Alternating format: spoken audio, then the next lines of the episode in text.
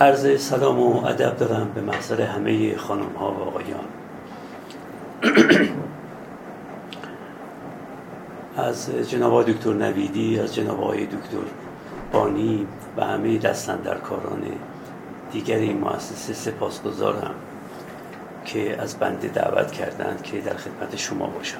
خیلی خوشحالم از اینکه در محضر دوستانم. موضوع گفتگویی که بنده خواهم داشت به همان صورت که مطلعید اندیشه ورزی و خورسندی است. و خب واضحه که مراد اینه که آیا اندیشه ورزی یا به تعبیری خرد ورزی با خورسندی در زندگی ارتباطی برقرار می‌کنه یا برقرار نمی‌کنه. برای اینکه کمی با خود موضوع آشناتر بشیم به این نکته توجه بکنن دوستان که در فرهنگ ما یعنی در فرهنگ ما ایرانیان و البته در بسیاری از فرهنگ های غیر فرهنگ ما ایرانیان عقل معمولا با یک سلسله اموری غیر از خودش جفت میشه و از این جفت شدن ها یک سلسله نتایجی معمولا استنتاج میشه. مثلا دقت بکنید ما عقل رو گاهی با جنون جفت می‌کنیم. میگیم عقل و جنون. و فلان کار عاقلانه است اما فلان کار جنون آمیزه عقل و جنون با هم تقابل پیدا می‌کنن گاهی. گاهی عقل تقابل پیدا می‌کنه با عشق. میگیم عاشقان عاقل نیستن. نصیحت در عاقلان موثره. عاشقان رو نصیحت نکنید. عنایت می‌کنید عقل با عشق گاهی تقابل پیدا می‌کنه. گاهی عقل با دل تقابل پیدا می‌کنه. میگیم عقل و دل. گاهی میگیم عقل و قلب. گاهی میگیم دل و دماغ. توجه می‌کنید که مرادمون از دماغ در واقع عقله و مرادمون از دل همون دل قلبه. گاهی عقل با ایمان جفت میشه.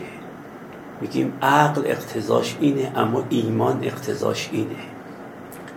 گاهی عقل با عشق همطور که گفتم تقابل پیدا می‌کنه. ولی گاهی به جایی که با عشق که یک احساس خاصه به طور کلی با احساس و عاطفه تقابل پیدا می‌کنه. میگیم احساسات و عواطف اینجور حکم می‌کنند. اما عقل اینجور حکم می‌کنه. گاهی وقتا عقل رو با دین در تقابل قرار میدیم. میگیم عقل و دین. گاهی وقتا اگر دقت بکنید به جای اینکه از تقابل عقل و دین سخن بگیم یا عقل و ایمان که اشاره هم بش کردم صحبت می‌کنیم از تقابل عقل و نفس. و دیده در بعضی از نوشته های اخلاقیان گفته میشه آدم باید تابع عقل خودش باشه تابع نفس خودش نباشه.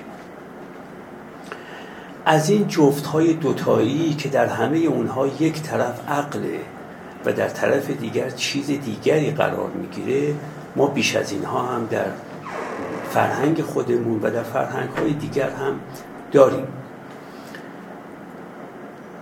در این تقابل ها همیشه می‌دونید چی محل سواله؟ محل سوال اینه که آیا عقل برای خورسندی آدمی در زندگی لازمه یا نه؟ نه فقط لازم نیست بلکه مزره نکنه اگر به عقلمون اتکا بکنیم زندگی همراه با رضایتی نتونیم داشته باشیم. آیا اینجوره؟ آیا واقعا برای اینکه من از زندگی خودم خورسند باشم از زندگی خودم راضی باشم رضایت داشته باشم آیا لازم است که تابع عقل باشم؟ یا لازم نیست؟ و کسانی ممکنه بگن نه فقط لازم نیست بلکه اصلا عقل تو رو چه می‌کنه؟ تو رو پژمرده ترم می‌کنه. رضایتت رو از زندگی کم می‌کنه. شما در جامعه سلیمان در عهد عتیق می‌بینید که در اونجا از قول سلیمان نقل شده که سلیمان نبی پادشاه بنی اسرائیل می‌گفت هر که را علم افزاید حزن افزاید. هر که علمش بیشتر میشه اندوهش بیشتر میشه. توجه می‌کنید؟ در ترجمه ترجمه های دیگری به جای علم ما حکمت رو داریم. هر که را حکمت افزاید حزن افزاید. همه اینها انگار دارن ایجاد شک و شبهه می‌کنن در اینکه انسان ها اگر به عقل خودشون اعتنا بکنند به عقل خودشون اعتماد بکنند و متکی باشن در تصمیم گیری های فردی و در تصمیم گیری های جمعی خودشون به عقل گویا ممکنه بازنده زندگی باشند. برنده زندگی نباشند. یعنی گویا عقل نه فقط برای رضایت و خورسندی زندگی لازم نیست بلکه چه بسا مزر هم هست و مانع و مزاحم هم هست. خب من در اینجا در واقع می‌خوام درست خلاف این رو بگم و این چیز نوعی هم البته نیست که من دارم میگم. فقط دارم در نکته رو که خیلی ها گفتن توضیح میدم. ابداع خودم نیست. سخنی که من می‌خوام عرض بکنم اینه که برای خورسندی از زندگی عقل حتما شرط لازمه. در باب اینکه آیا شرط کافی هم هست یا نه فعلا سخنی نخواهم گفت. اگر تونستم در آخر بحثم به اینم می‌پردازم که آیا شرط کافی هم هست یا نه. ولی تمام سخنم و تأکید سخنم در اینجا بر اینه که خردورزی و با عقل سر و کار داشتن و عقلانی زیستن شرط لازم خورسندی ما از زندگیه. و اگر این رو ازش صرف نظر بکنیم این عقل را و این عقلانیت رو ازش سر بپیچیم چشممون نسبت بهش ببندیم یا احساس کنیم مستقنی و بینیازیم از عقل و عقلانیت اون وقت می‌خوام عرض بکنم که ما به زندگیمون و به خورسندی زندگیمون داریم لطمه می‌زنیم. بنابراین عقل و عقلانیت شرط لازم خورسندی هر یک از ما از زندگی خودمون هست. البته این نکته قابل تسری و تعمیم به زندگی اجتماعی هم هست. جامعه ای که شهروندانش پاس عقل رو میدارند و به عقل حرمت نهند و کاملا رعایت می‌کنند حکم عقل رو جامعهشون هم جامعه خورسندتری خواهد بود. اما فعلا من سخنم در باب فرده و این سخن به نظر خودم قابل تعمیم به جمع هم و به جامعه هم هست. اما من فعلا دارم در این سخنرانی برای اینکه دامنه سخن رو یه مقدار تنگ کنم تا بتونم به مطلبم بپردازم دارم دامنه رو تنگ می‌گیرم و دیگه کاری به امور اجتماعی ندارم. می‌خوام عرض بکنم که حتی من فرد توی فرد حتی اگر در یک جامعه غیر اقلانی هم زندگی بکنی بازم به میزانی که خودت اقلانی زندگی می‌کنی بازم وضع بهتری داری. اگرچه چون جامعه از غیر اقلانیه طبعا زندگی تو زندگی کمال مطلوب نخواهد بود آرمانی نخواهد بود. ولی باز هم به میزانی که داریم اقلانی زندگی می‌کنیم حتی در یک جامعه غیر اقلانی باز هم زندگی بهتری لاعقل داریم. البته شکی نیست که هرچی این عقل رواجش در جامعه بیشتر باشه شیوعش بیشتر باشه نفوذش بیشتر باشه شک نیست که همه شهروندان جامعه از این شیوع و نفوذ عقل در تصمیم گیری های جمعی جامعه هم حتما سود می‌برند و به زندگی خورسندانه تری خواهند رسید. حالا من می‌خواستم این نکته رو عرض خب وقتی ما میگیم عقل و عقل ورزی اول اینو روشن بکنم که مراد از عقل نیرویی است در ما که کارهایی انجام میده که دو تاش مهمترین کارهاست. یکی ما با عقل تفکر می‌کنیم و دوم با عقل استدلال می‌کنیم. البته کارکردهای عقل آدمی منحصر به این دوتا نیست ولی مهمترین کارکردهاش البته این دوتاست. نیرویی که در من تفکر می‌کنه و نیرویی که در من استدلال می‌کنه یا در شما این کار رو انجام میده این نیروی عقله پس به عقل وقتی اشاره می‌کنم مرادم نیروی متفکر استدلالگر درون هر کدام از ما آدمیانه اما عقلانیت یعنی چه؟ عقلانیت فرقش با عقل در اینه که در عقلانیت من التزام میورزم به آنچه عقل بهش رسیده. ممکنه عقل من برسه به این که الف بست ولی من چنان رفتار کنم که گویی الف ب نیست. در این صورت من عقل دارم ولی عقلانیت ندارم. بنابراین این فرق رو بین ریزن و رشنالیتی بگذاریم که عقل در واقع نام یک نیروست در ما. اما عقلانیت نام یک نوع رفتار در زندگیه. نام یک نوع کردار در زندگیه. نام یک نوع گفتار در زندگیه. من می توانم به لحاظ عقلی قوی باشم و برسم به این که الف بست و بعدم چنان عمل کنم که گویی الف بست خب در این صورت هم عاقلم و هم عقلانی رفتار کردم. اما اگر رسیدم به این که الف بست ولی چنان رفتار کردم که گویی الف ب نیست در این صورت من عاقلم چون دارای نیروی عقل هستم اما عاقلانه رفتار نکردم و عقلانیتی بر من حاکم نیست.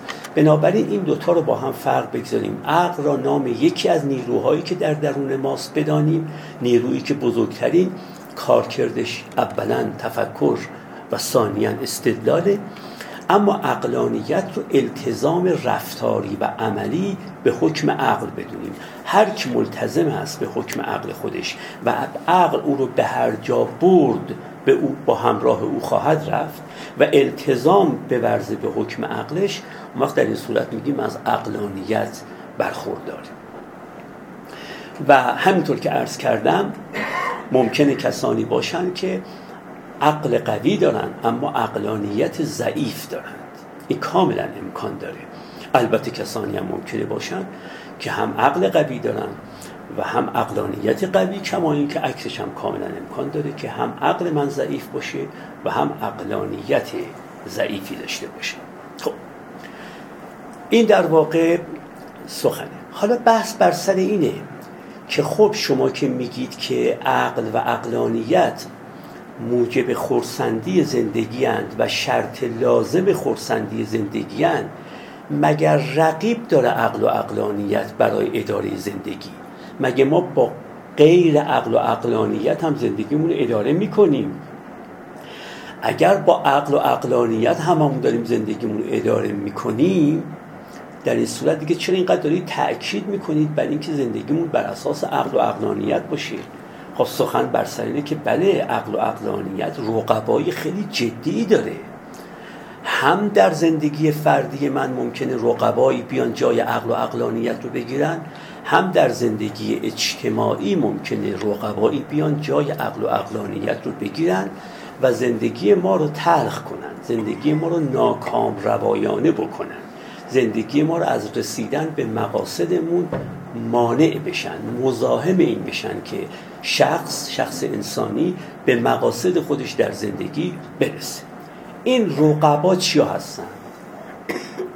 و سخن من در واقع در باب این رقباست اگر این تصویری که می‌کنم درست باشه اون وقت معناش اینه که در زندگی این رقبا نباید بیان و محمیز زندگی من رو زمام زندگی من رو در دست بگیرن. من باید محمیز و زمام زندگیم به دست عقل و عقلانیت باشه نه به دست یکی از این رقبایی که از خواهم رقبای عقل فراوانند. اما من در واقع مهمترین رقبا رو عرض می‌کنم. خب اولین رقیب عقل شکی نیست که احساسات و عواطفه. احساسات و عواطف بارها و بارها گفتم من که چیزی نیست که منفی باشه خود احساسات و عواطف. اتفاقا احساسات و عواطفند که همیشه ما را به رفتار سوق می‌دهند. توجه کنید اون چیزی که منفیه اینه که احساسات و عواطف من بر عقل من غلبه پیدا کنند. به جای اینکه تحت سیطره عقل من باشن بنابراین دوستان توجه بکنن من برخلاف بعضی از فیلسوفان که معتقدن اصلا عرصه وجود رو باید از احساسات و عواطف پاک کرد خالی کرد و معتقدن اساسا احساسات و عواطف ساحت نامطلوب زندگی ماست و ما باید تا می‌تونیم این ساحت نامطلوب رو در واقع از ذهن و زمیر خودمون پاک بکنیم. من اصلا به اون نظر قائل نیستم. من به اون نظری قائلم که میگه احساسات و عواطف در زندگی مفیدند. اما به شرط اینکه به من بگویند رفتاری بکن. اما نگویند چه رفتاری بکن. چه رفتاری رو باید از عقل بپرسم. این خیلی مهمه. ببینید فرض کنید که من گفتاری داشته باشم یا کرداری داشته باشم که شما را به حق به خشم بیاره توجه می‌کنید فرض رو بر این بگیرید که من با شما کرداری کردم و گفتاری داشتم با شما که به حق شما به خشم آمده اید وقتی از من به خشم میاید خشم که یکی از احساسات و عواطف ماست به شما می‌گوید که کاری بکن با مصطفی. با ملکیان کاری بکن. تا اینجا هیچ مشکلی این که خشم به من بگوید کاری بکن توجه می‌کنید این که خشم باش به شما بگه که کسی که تو رو به خشم آورده است باش رفتاری بکن این هیچ مشکلی نداره. به شرط اینکه نگوید چه رفتاری بکن. بگه من فقط به تو می‌گویم رفتاری بکن. اما از عقل بپرس که اون رفتار چه رفتاری باید باشه. و می‌دونین چیه؟ خیلی مطلب به نظر من جای بس داره. فقط می‌خوام این عرض بکنم. می‌خوام بگم اگر روزی روزگاری از کارخانه وجود من و شما بخش احساسات و عواطف حذف می‌شد ما دست به هیچ رفتاری نمی‌زدیم. احساسات و عواطفند که به من میگن کاری بکن. وقتی خشم دارم احساسات و عواطف من که اینجا در مورد خاص خشمه به من میگه کاری بکن. وقتی نفرت دارم نفرت به من میگه کاری بکن. وقتی عاشقم عشق میگه کاری بکن. وقتی امیدوارم امید میگه کاری بکن. وقتی ناامیدم ناامیدی میگه کاری بکن. وقتی خوشنودم از شما خوشنودی میگه کاری بکن. همه این نزدیک به صد احساس و عاطفه ای که در درون ما وجود داره اینا هر کدامشون به ما حکم می‌کنن که کاری بکن. اما اگر من علاوه بر این که از احساس و عاطفه میشنوم که کاری بکن از خود احساس و عاطفه هم بپرسم که چه کاری بکنم وقت اینجاست که من تحت تاثیر احساسات و عواطفم و تحت تاثیر عقلم نیستم و, مد و مجموعا این طرز رفتار زندگی من رو نابسامان خواهد کرد. اونی که از قدیم از زمان عرستو در فرهنگ غرب و در فرهنگ شرق از زمان بودا گفته می‌شد که عقل باید حاکمیت بر احساسات و عواطف داشته باشه معناش این بود که وقتی احساسات و عواطف هر کدامشون به اقتضای ماهیت خودشون به من میگن رفتاری بکن اون وقت بعد دیگه چه رفتاری بکنم رو دیگه من گوشم بدهکار اونو نباشه. چه رفتاری می‌کنم رو از عقل بپرسم. مثال بزنم. فرض کنید که من حسی نسبت به شما دارم مثلا خدا نکرده حس دشمنی. خب حس دشمنی یکی از احساسات و عواطفه. حس دشمنی اگه من داشته باشم من باید با شما کاری بکنم متناسب با این حسم. حالا فرض می‌کنم که دشمنی کردن خودش اساسا چیز مثبتی باشه ها. یک ممکنه کسی بگه اصلا دشمنی چیز منفیه. من حالا اصلا اونو کار ندارم. فرض می‌کنم واقعا من حق داشته باشم که دشمن شما باشم. عنایت می‌کنید خب وقتی دشمنی می‌خوام با شما بکنم عقل به من چی میگه؟ میگه اگر بناس رفتاری با دشمن بکنی باید رفتاری باشی که بیشترین ضربه را به او بزنه و کمترین ضربه را به خود تو. بنابراین عقل به من میگه حالا که بناس دشمنی کنی با کسی باید کاری بکنی که بیشترین ضربه به او بخوره و کمترین ضربه به خوده.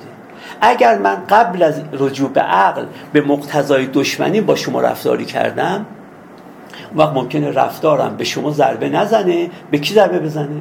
به خودم ضربه بزنه. یا بیشتر از ضربه ای که به تو می‌زنه به خودم بزنه. درسته؟ شنیدید که گفته بود که کسی دشمن همسایش بود بعد به غلامش به نوکرش گفته بود که بیا روی پشت بام سر منو ببر و پرتاب کن تو باغچه حیات همسایه. بعد بیان و همسایه رو به عنوان قاتل من بگیرن و اعدامش کنن. ببینید دشمنی به اینجا می‌تونه بکشه که آدم قطعا سر خودش رو از دست بده ولی تازه معلوم نیست. هزار و یک مرحله باید طی بشه تا همسایه تو رو به عنوان قاتل تو چه بکنن؟ اعدام کنن. هزار مرحله. لابد هر عاقلی خواهد گفت اگر این همسایه قاتل بود که سر رو وسط باغچه نمیانداخت حتما یه جایی مخفی می‌کرد. لابد خواهند گفت که هر قاتلی تو خونش ممکنه سر باشه ولی هر که تو خونش یه سر هست که قاتل نیست. اینم ممکنه بگن توجه می‌کنید ممکنه بگن بله این سر تو خونه بوده ولی هیچ قرینه و شاهد دیگری وجود نداره برای اینکه قاتل همسایه بوده. عنایت می‌کنید بعد ممکنه بگن که خب این همسایه اصلا چه دلیل داشته که همسایهشو بکشه؟ انگیزه نداشته. همه اینا هم که تازه بگذریم تازه ممکنه قاتل یعنی همسایت ببخشید. همسایت ممکنه رشوه به قاضی بده و بازم حکم به اعدام همسایت ندن. تو به خودت ضربه قطعی می‌زنی؟ برای اینکه شاید ترکش این ضربه به طرف مقابل بخوره و به احتمال بسیار قوی حتی ترکشش هم به طرف مقابل نمی‌خوره. اما اگر همین دشمن بگه که خب من به اقتضای دشمنی دشمنی به میگه رفتاری بکن. ولی از خود دشمنی نمی‌پرسم چه رفتاری بکن. از عقلم می‌پرسم. عقل میگه خب سناریوهای متعددی وجود داره. در میان این سناریوها سناریو رو انتخاب بکن که کمترین زیان رو به خودت برسونی و بیشترین زیان رو به طرف مقابلت برسونی. حالا تازه با فرض اینکه اصلا دشمنی کردن رو ما کار درستی بدونیم ما وگرنه طبق بعضی از تلقی ها که اساسا دشمنی کردن خودش نابجاست.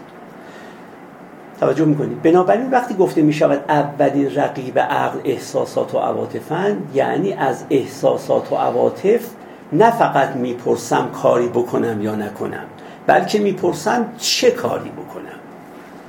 این چه کاری بکنم رو انسان باید از عقلش بپرسه. و دیده ما در بسیاری از موارد بسیاری از موارد ما به مقتضای یک احساس و عاطفمون رفتاری می‌کنیم که این رفتار هیچ تناسب با خود اون احساس و عاطفه نداره. یعنی بنا بود من به شما کمکی بکنم ولی در واقع به شما چه کردم؟ زیان رسوندم. به مقتضای عشقی که به شما داشتم باید به شما خدمتی می‌کردم ولی در واقع رفتاری کردم که خیانت به شما بوده. چرا؟ چون عشق رو فقط ازش نپرسیدم که کاری بکنم یا نه. ازش هم پرسیدم که چه کاری بکنم. و خب عشق نمی‌تونه بگه چه کاری بکن عقله که می‌تونه. عقل میگه اگر تو عاشقی معناش اینه که باید به طرف مقابلت بیشترین سود ممکن رو برسونی. پس برو ببین در سناریوهای مختلفی که وجود داره پیش پای توه کدوم بیشترین سود رو به معشوقت میرسونه؟ بیشترین سود رو به محبوبت میرسونه. این رفتاری است که در عین حال که ناشی از عشقه ولی در عین حال چی در واقع؟ عقلانیه. یعنی ناشی از عشق چون انگیزه من در این رفتار عشقه اما فقط انگیزم عشق اگر می‌خواستم به زبان فلسفی بگم باید اینجور می‌گفتم احساسات و عواطف باید وجود افعال ما را تأمین کنند اما ماهیتش رو بزن نقطه چی؟ نقطه عقل. احساسات و عواطف باید بگن عملی باید کرد. وجودش رو باید تضمین کنن. اما ماهیت این عمل چه عملی باید باشه؟ این باید به عهده چی باشه در واقع؟ به عهده عقل باید باشه. به این میگن حاکمیت عقل بر احساسات و عواطف. اگر این حاکمیت را من رعایت نکنم و از خود احساسات و عواطف هم بپرسم که علاوه بر اینکه می‌گویید چه می‌گویید کاری بکنم بگید چه کاریم بکنم؟ خب این در اغلب مواردش چه هست در واقع نادرسته. مثال می‌زنم من برمیخورم به یادم بسیار قوی ورزشکار بسیار قدرت جسمانیش بیشتر از منه و میاد یه مشتی تو دهن من می‌زنه و میره. خب مسلما من خشم پیدا می‌کنم نسبت به این شخص درسته؟ خب اگر فقط تابع خشمم باشم این خشم این مشتی رو که می‌زنم مشت به من زده منم برمیگردم یه مشتی بهش می‌زنم. اما اگر تابع عقلم باشم عقل میگه که تو باید مشت بزنی. ولی تا الان می‌دونید فقط یه دندانت از دست دادی. بعد از اینکه مشت زدی ممکنه او بزنه پاتم بشکنه ها. ممکنه بزنه چشمت رو هم ناقص کنه ها. می‌کنی؟ بنابراین فقط از من نپرس که چه رفتاری باید بکنم. من بهت میگم باید یه رفتاری به این بکنی. به استحقاق داره که از ناحیه توی ضربه بخوره. اما به شرط اینکه این ضربه چنان نباشه که تا الان که انتقام نگرفته بودم داشتم چه می‌کردم؟ یه دندونم از دست داده بودم. حالا که به اصطلاح اومدم انتقام بگیرم و مش بزنم حالا اون دندون که از دست رفت که هیچ چشمم هم از بین رفت. دستم هم زدن شکستن پامم عرض می‌کنم که آسیب دید. خب این معناش اینه که خشم به من بگوید کاری بکن اما چه کاری بکنم رو بذاره به عهده عقل. ما خیلی وقتا این کارو می‌کنیم. عنایت می‌کنیم. من بارها گفتم ما در این چهل و چهار سال بعد از جمهوری اسلامی یکی از کارهایی که می‌کنیم همینه. من فرض رو بر این می‌گیرم. البته این فرض هم فرض مسلمی نیست. ولی من فرض رو بر این می‌گیرم که در ارتباط ما و آمریکا فقط و فقط ظالم آمریکا بوده و ما فقط مظلوم بوده. فرض رو بر این می‌گیرم. یعنی فرض می‌کنم هر رفتاری او کرده با ما ما در این رفتار هیچ تقصیری نداشتیم قصوری نداشتیم همه تقصیر و قصور مال آمریکا بود. بسیار. پس بنابراین ما یه خشمی داریم از آمریکا. میگم فرض رو برای می‌گیرم. من با این فرض هم حتی موافق نیستم. اما خب وقتی خشم داریم می‌خوای یه کاری بکنی که به اون ضربه بخوره و به تو ضربه نخوره. اما 44 سال ما به خودمون ضربه می‌زنیم به آمریکا هم تقریبا هیچ ضربه نمی‌زنیم این معناش اینه که اونایی که دارن تصمیم می‌گیرن دارن بر اساس کینه تصمیم می‌گیرن. بر اساس نفرت تصمیم می‌گیرن. بر اساس خشم تصمیم می‌گیرن. دائما کاری می‌کنن صد برابر اون. یعنی اگر ما فقط ظلم هایی که تا وقت پیروزی انقلاب شده بود بهمون حساب می‌کردیم حالا اگه ظلم هایی که تو این 44 سال بهش اضافه شده حساب کنیم می‌بینیم ما الان 5000 برابر اون وقت ظلممون شده. به خاطر اینکه واکنش واکنش عقلانی نیست. واکنش عقلانی اگر احساست خشم یه جور باید باشه اگه احساست کینه است یه جور دیگه باید باشه اگه احساس نفرت یه جور دیگه باید باشه. اگه احساس رقابت یه جور دیگه باید باشه. اگه احساس بدخواهی یه جور دیگه باید باشه. و همه اینا. عقل میگه این احساس و عاطفه اقتضاش این نوع رفتاره. خب و ما در واقع اول انقلاب دندونمون شکسته بود به دست امریکا و الان سر تا پامون خورد و خمیر. توجه می‌کنیم چون نمی‌فهمیم چه باید بکنیم. نمی‌فهمیم که عقل وقتی در تصمیم گیری ها باید مطمح نظر باشه معناش اینه که کاملا باید برآورده و محاسبه فایده هزینه بشه و کاری بکنم که اگه تو دوست منی بیشترین فایده بهت برسونم و اگه تو دشمن منی من بیشترین هزینه رو تحمیل کنم. نه اینکه دو دشمن من باشی و بعد بیشترین هزینه رو کی تحمل بکنه؟ خود من تحمل بکنم. تو هم سر جات نشسته ای گاهی احساس می‌کنی یه کمی خارشی رو پوست بدنت حاصل شده. عنایت می‌کنی. بنابراین اولین رقیب عقل در واقع احساسات و عواطف. اما عقل رقیب دومی هم داره. و اون رقیب دوم چیزی که بهش میگیم احساساتیگری sentimentalism احساساتیگری با خود احساسات و عواطف فرق در sentimentalism در احساساتیگری می‌دونید اون که رقیب عقل چیه؟ عقل به من می‌گوید کار الف رو بکن اما برای اینکه دل شما رو به دست بیارم کار ب رو می‌کنم. می‌کنیم تمام احتمامم اینه که دل شما با من نرم بشه. دل شما با من گرم بشه. به زبان امروزی تر بگم به ارزش داوری های شما نسبت به خودم بها میدم. برام مهمه که چه داوری درباره من می‌کنید. به این بها میدم. عقل من میگه کار ایکس رو بکن. وجدان اخلاقی من میگه کار ایکس رو بکن.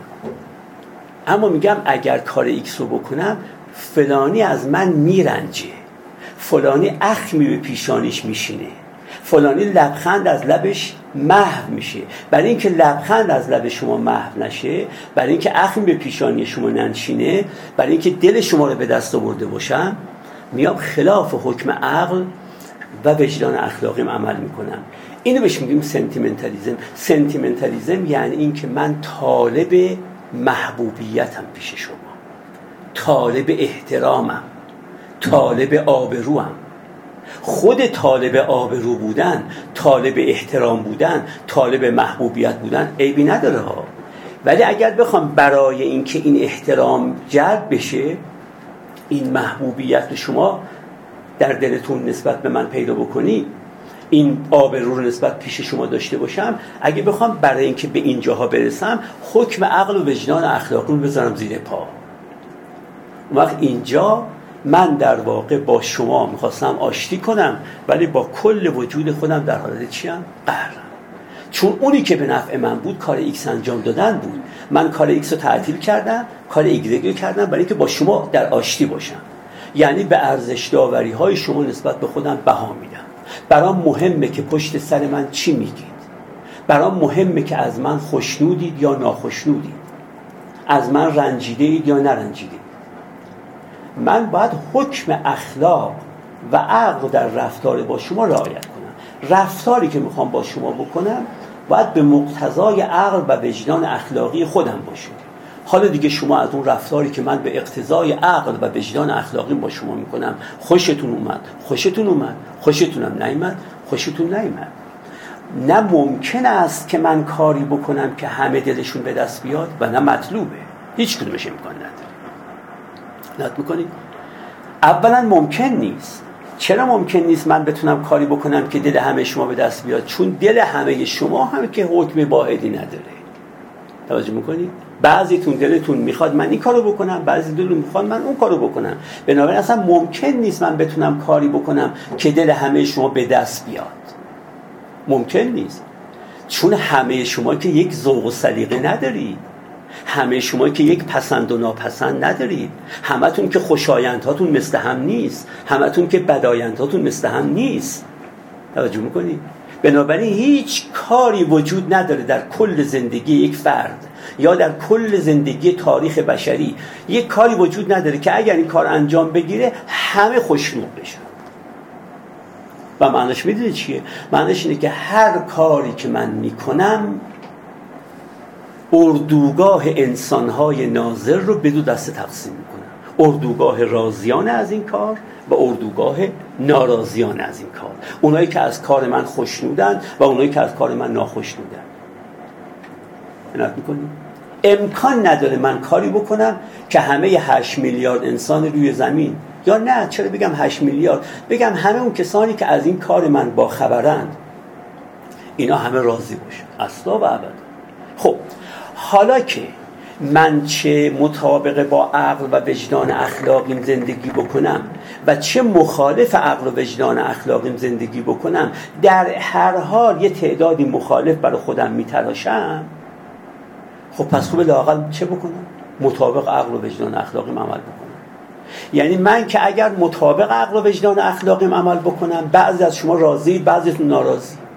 اگرم مخالف عقل و وجدان اخلاقیم عمل کنم باز بعضی دیگهتون راضید بعضی دیگهتون ناراضی. پس به هر حال من چاره ای ندارم از اینکه یه تعدادی ناراضی خواهم تراشید خب حالا که هر کاری بکنم یه تعدادی از من ناراضی خواهند بود پس خوب کاری بکنم مطابق با عقل و وجدان اخلاقی چون اگه مطابق با عقل و وجدان اخلاقی رفتار کنم یه تعدادی ناراضی میشن.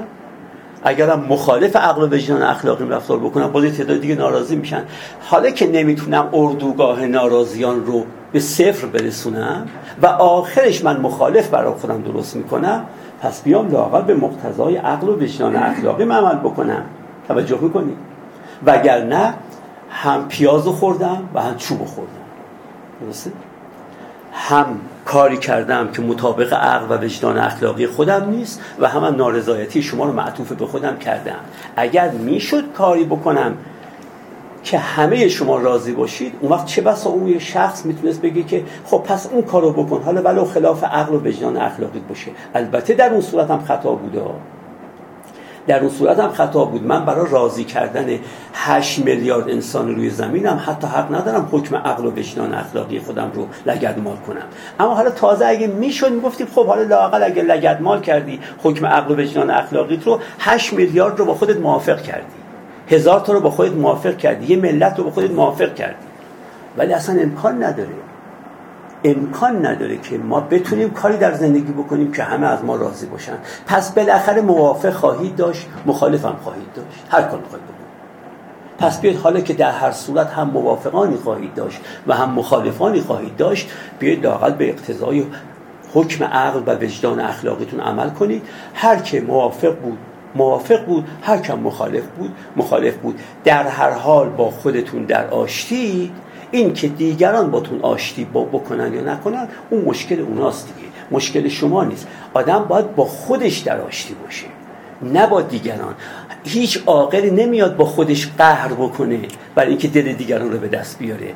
توجه می‌کنید کودک درونش دائما از دست او گریان و لاناله ولی در اینا خوشحاله که همه برای من کف زدن و برای من همه هورا کشیدن. کسی منو هو نکرد. خب همه تو رو هورا برای کورا کشیدن ولی کودک درون تو داره تو رو سرزنش می‌کنه. تو رو نکوهش می‌کنه. تو رو ملامت می‌کنه. با تو در نزاعه. و دائما می‌بینید که با خودمون در نزاعیم. دائما داریم با خودمون کشتی می‌گیریم. به خاطر اینکه نرسیدیم به اینکه اگر عقل ما چیزی گفت همون رو باید عمل کنیم. و می‌خوایم یک نوع سنتیمنتالیزم یک نوع آخه دل کسی از دست نره. اینم در واقع رقیب دوم رقیب سومی که وجود داره که اونم باید خدمت سروران عرض بکنم اینه که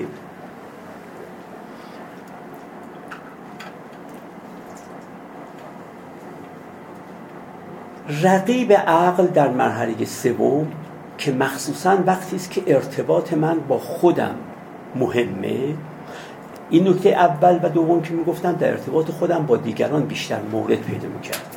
این سومی که الان می‌خوام میگم بیشتر در ارتباط با خودمه.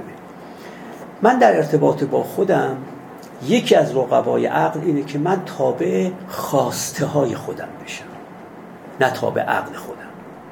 تبعیت از خواسته های خودم هم یک رقیب بزرگی است به جای تبعیت از عقل خودم. ببینید من اول با یک مثال که اگر بتونم این مثال رو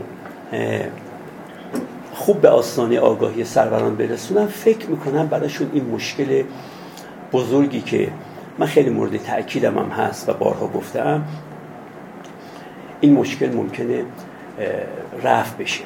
ببینید من بارها گفتم خیلی هم گفتن تو مبالغه می‌کنی در این سخن. ولی راستش هنوزم معتقدم به این. من گفتم بزرگترین مسئله ای که یک آدم در طول زندگیش باید حل بکنه تفکیک بین نیاز و خواسته است. این مهمترین مسئله هر کسی. تفکیک بین نیاز و خواسته و رفتن به دنبال برآوردن نیازها نه برآوردن خواسته ها برم به دنبال اینکه نیازهای خودم رو برآورده کنم نه خواسته های خودم. اگر به جای اینکه برم به دنبال اینکه نیازهای خودم رو برآورده کنم رفتم به دنبال اینکه خواسته های خودم رو برآورده کنم اینجا یک رقیب برای عقل خودم تراشیدم و او خواسته است. خواسته های آدمی هم رقیب عقل آدمی هم. یک مثال خیلی ساده بزنم. ببینید یک گلدان رو شما در نظر بگیرید خریدید و بردید تو آپارتمانتون تو خونتون. اگر بخواید کاملا عقلانی عمل بکنید که نتیجه عقلانی عمل کردنتون این باشه که این گلدان همیشه گلش با نشاط باشه سرزنده باشه شاداب باشه باید چه بکنید؟ باید از یه متخصص بپرسید که این گل چه نیازهایی داره؟ باید این کارو بکنی یا باید به خودتون بگید که چجوری دلم می‌خواد آبش بدم؟ کدومش باید بکنم؟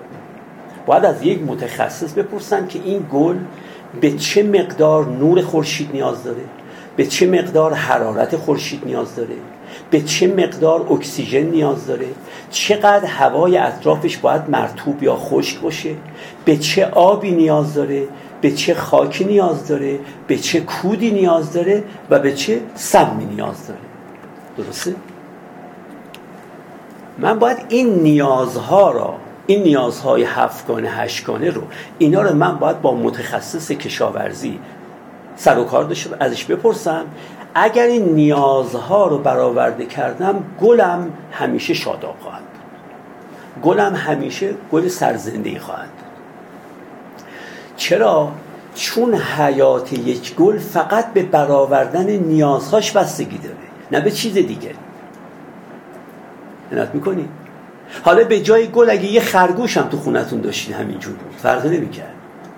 می‌کنی؟ یه بلبل هم تو خونتون داشتین. همینجور بود. یه سگ هم تو خونتون داشته باشید همینجوره. آیا برای اینکه این سگتون سگی باشه کاملا با نشاط سگی باشه که سالم باشه سگی باشه که همیشه موجبات خوشی شما رو فراهم بیاره شما باید نیازهای سگ رو برآورده و بنابراین باید به یک جانور شناس به یک متخصص دامپزشکی رجوع بکنید و ببینید که این حیوانی که من تو خونه دارم این چه نیازهایی داره. نیازهای هر موجودی وقتی برآورده میشه اون موجود سالمه و نیرومنده و زیباست. سلامت نیرومندی و زیبایی هر موجودی به برآورده شدن نیازهاشه نه به اینکه من چه حوثهایی درباره اون موجود دارم. شما اگه بخواید به حوثاتون رجوع بکنید میگید امروز حوث کردم یه آب فراوانی به این گیاه بدم. امروز حوث کردم این گیاه هم رو از پشت پنجره ببرم کنار تختم بگذارم. اگه به اینا توجه بکنید هیچ تضمینی وجود نداره. موجودات بقایشون هر موجودی فرق نمی‌کنه. چه موجود انسانی چه موجود حیوانی چه موجود نباتی همه موجودات بقایشون که بقای کیفیشون به سه تا چیزه. بقای کمیشون که به طول عمرشون. ولی بقای کیفیشون به سه چیزشونه. به سلامتشون به نیرومندیشون و به زیباییشون. به این ستاست بقای کیفی و کمی هر موجودی فقط در جلو اینه که نیازهاش برآورده بشه. اما اگه گفتید نه من می‌خوام خواسته های خودم رو راجع به این گربه ای که تو خونه دارم راجع به این سگ خواسته های خودم رو اعمال کنم. خواسته رو اعمال بکنی فردا بی... ممکنه سگتون بیمار بشه. فردا ممکنه سگتون از دستتون بره. عنایت می‌کنید خب حالا همین سخنی که در باب سگتون صادقه در باب گربتون صادقه در باب گلدونتون صادقه در باب خودتون هم صادقه.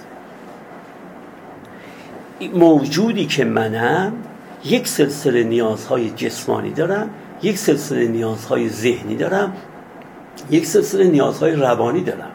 اگر می‌خوام بقای کمی زندگیم بیشتری حد ممکن باشه یعنی به جای چهل سال هفتاد سال زندگی بکنم. به جای 70 سال 90 سال زندگی کنم. این به لحاظ بقای کمی.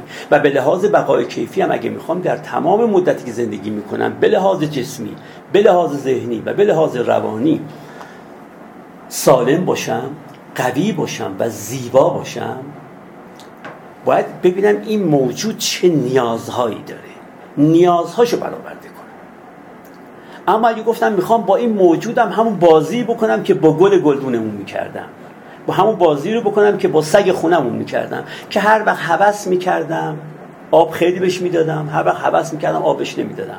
هر وقت حوس می‌کردم خیلی خوراک بهش میخوروندم به سگم. هر وقت حوس نمی‌کردم اگه بخوام این کارو که با اونو کردم با خودم بکنم خب همون بلایی که سر اونو میارم سر خودم میارم. ما باید به دنبال این باشیم که نیازهای ما چی اگر ما از نیازهامون رفتیم به طرف خواسته هامون به جای اینکه رفته باشیم به طرف بقای کمی و بقای کیفی خودمون رفته این به طرف فناع کمی و فناع کیفی خودمون. و اینجا عقل ما در واقع محکوم چی شده؟ محکوم خواهش های دل من شده خواسته های من. خواهشم اینه که اینه خواستم اینه که اینه. عنایت می‌کنید. این نکته خیلی خیلی اهمیت داره. و ما اکثرمون اگر دقت بکنید اکثرمون تیپا خورده و لگت خورده این رفتاری رفتاری که میریم به دنبال خواسته هامون. حوض کردم امروز این. حوض کردم فردا اون. امروز حوض کردم برم این رشته تحصیلی. فردا هم عوض میشه میرم اون رشته تحصیلی و به همین ترتیب در باب شغل و حرفه به همین ترتیب در باب دوستانم به همین ترتیب در باب رقابتی که با دیگران دارن همکاری هایی که با دیگران دارم رفتاری که با خودم دارم رفتاری که با خیشاوندانم دارم رفتاری که با دوستانم دارم رفتاری که با همکارانم دارم رفتاری که با بیگانگان دارم و در سکوتم در سخنم اصلا کاری به این ندارم که آیا این آنچه دارم با خودم می‌کنم طبق برآوردن نیازهای خودم هست یا طبق برآوردن نیازهای خودم نیست. ببینید یک مثال خیلی ساده بزنم. شما اگر پیش یک متخصص تغذیه برید به شما گفت خواهد گفت که خانم آقا با توجه به جنسیتتون که زن یا مردید و با توجه به طول قدتون و با توجه به وزنتون و با توجه به سنتون. با توجه به این چهار تا عامل شما در هر 24 ساعت این مقدار کالری نیاز دارید این مقدار پروتئین نیاز دارید این مقدار کلسیوم نیاز دارید این مقدار ویتامین نیاز دارید. این می‌دونید معنیش چیه؟ معنیش اینه که اگر همین مقدار به بدن تو برسه تو بیشترین امکان بقای کمی و کیفی رو داری. حالا اگه شما اومدی و بیشتر از اون ویتامین مصرف کردی بیشتر از اون کالری به بدنتون رسوندید. بیشتر از اون کلسیوم به بدنتون رسوندید. بیشتر از اون پروتئین به بدنتون رسوندید. تا یک اندکی خب شما نیازتون برآورده شده یه چیزی زیاده بر نیازتون به خودتون رسوندید. ولی دیگه از یه دامنه که رفتید اون طرفتر دیگه فقط چکار کردید میرید بر خلاف نیازتون عمل کرده چون بنا بود اونا سالم کنن من رو درسته؟ و قوی کنند و زیباتر کنند جسمم رو حالا دارم من غذاهایی می‌خورم که نه سالم با این غذاها نه سالمم نه نیرومندم و اصلا بدنم از فرم زیباییش افتاده. یا آدم دفرمه. چرا؟ چون می‌خوام بیش از آن چه نیاز بدنم هست کالری بهش برسونم یا ارز کنم کلسیوم یا ویتامین یا پروتئین یا هر چیز دیگه. خب همین سخنی که در باب تغذیه هست همین سخن رو یک متخصص ارز کنم که پوشاک و لباس هم به شما میگه. میگه شما به این مقدار پوشاک نیاز دارید. به این جنس پوشاک نیاز دارید. اگر اومدید و از این جنس پوشاک عدول کردید به خاطر یه سلسله اهداف دیگری خب هیچی به بدن خودتون لطمه می‌زنید. متخصص مسکن هم به شما میگه هر انسانی این متر مکعب فضا نیاز داره تو خونش. این مقدارم نور خورشید نیاز داره این مقدارم حرارت خورشید نیاز داره این مقدارم اکسیژن نیاز داره. کمتر از اون مزره بیشتر از اون هم مزره معمولا وقتی من بیشتر از نیازم مصرف می‌کنم یعنی دل میدم به خواسته ها و خواهش های خودم تا یک فاصله اندکی فقط دارم یه چیزایی مصرف می‌کنم که بهش نیازی نداشتم. فقط دارم بیخودی مصرف می‌کنم. اما از اون فرجی که بگذریم دیگه نه فقط دارم چیزایی مصرف می‌کنم که بهش نیاز ندارم دارم چیزایی مصرف می‌کنم که درست برخلاف ارز می‌کنم که منظومه و سامانه نیازهای من عمل می‌کنه. یعنی منو داره از بین می‌بره. این تفکیک نیاز از خواسته در هر بابی. فقط هم در باب خواسته های جسمانی نیست در باب خواسته های ذهنی هم هست در باب خواسته های روانی هم هست. من دیگه وقتی شما نمی‌خوام بگیرم ولی این هم هست که ما اینجا هم باید حواسمون باشه. ما از لحاظ ذهنی هم یه نیازهای خاصی داریم. به دنبال خواسته هامون نباید بریم. و به لحاظ روانی هم همینطور که دیگه حالا داستانش مفصله و من جاهای دیگه هم البته گفتم. خب اینم در واقع رقیب سومی است که ما اما رقیب چهارمی که بر عقل وجود داره در زندگی ما استدلال گریزیه وقتی من به عقل توجه دارم یعنی به استدلال توجه دارم. توجه می‌کنم و بر اساس قوت استدلال ها رأی رو اتخاذ می‌کنم یا رأی رو اتخاذ نمی‌کنم. اونی که عقلانیه وقتی می‌خواد یک رأی را قبول کنه یا رد کنه اثبات بکنه یا نفی بکنه تأیید بکنه یا انکار بکنه. جرح بکنه یا تعدیل بکنه حک بکنه یا اصلاح بکنه. تقویت بکنه یا تضعیف بکنه. این کارهای ششگانه ای که ما با آراء انجام میدیم با آراء انجام میدیم انسانی که تابع عقلشه این همه این کارهای ششگانه را همه رو بر اساس عقل انجام میده بر اساس استدلال انجام میده. اینکه بی دلیل من یه سخنی رو رد بکنم. بی دلیل قبول بکنم. بی دلیل نفی بکنم. بی دلیل اثبات بکنم. بی دلیل تأیید کنم. بی دلیل انکار کنم. بی دلیل تقویت کنم. بی دلیل تضعیف کنم. بی دلیل حک کنم. بی دلیل اصلاحش بکنم. بی دلیل جرح بکنم. بی دلیل تعدیل بکنم.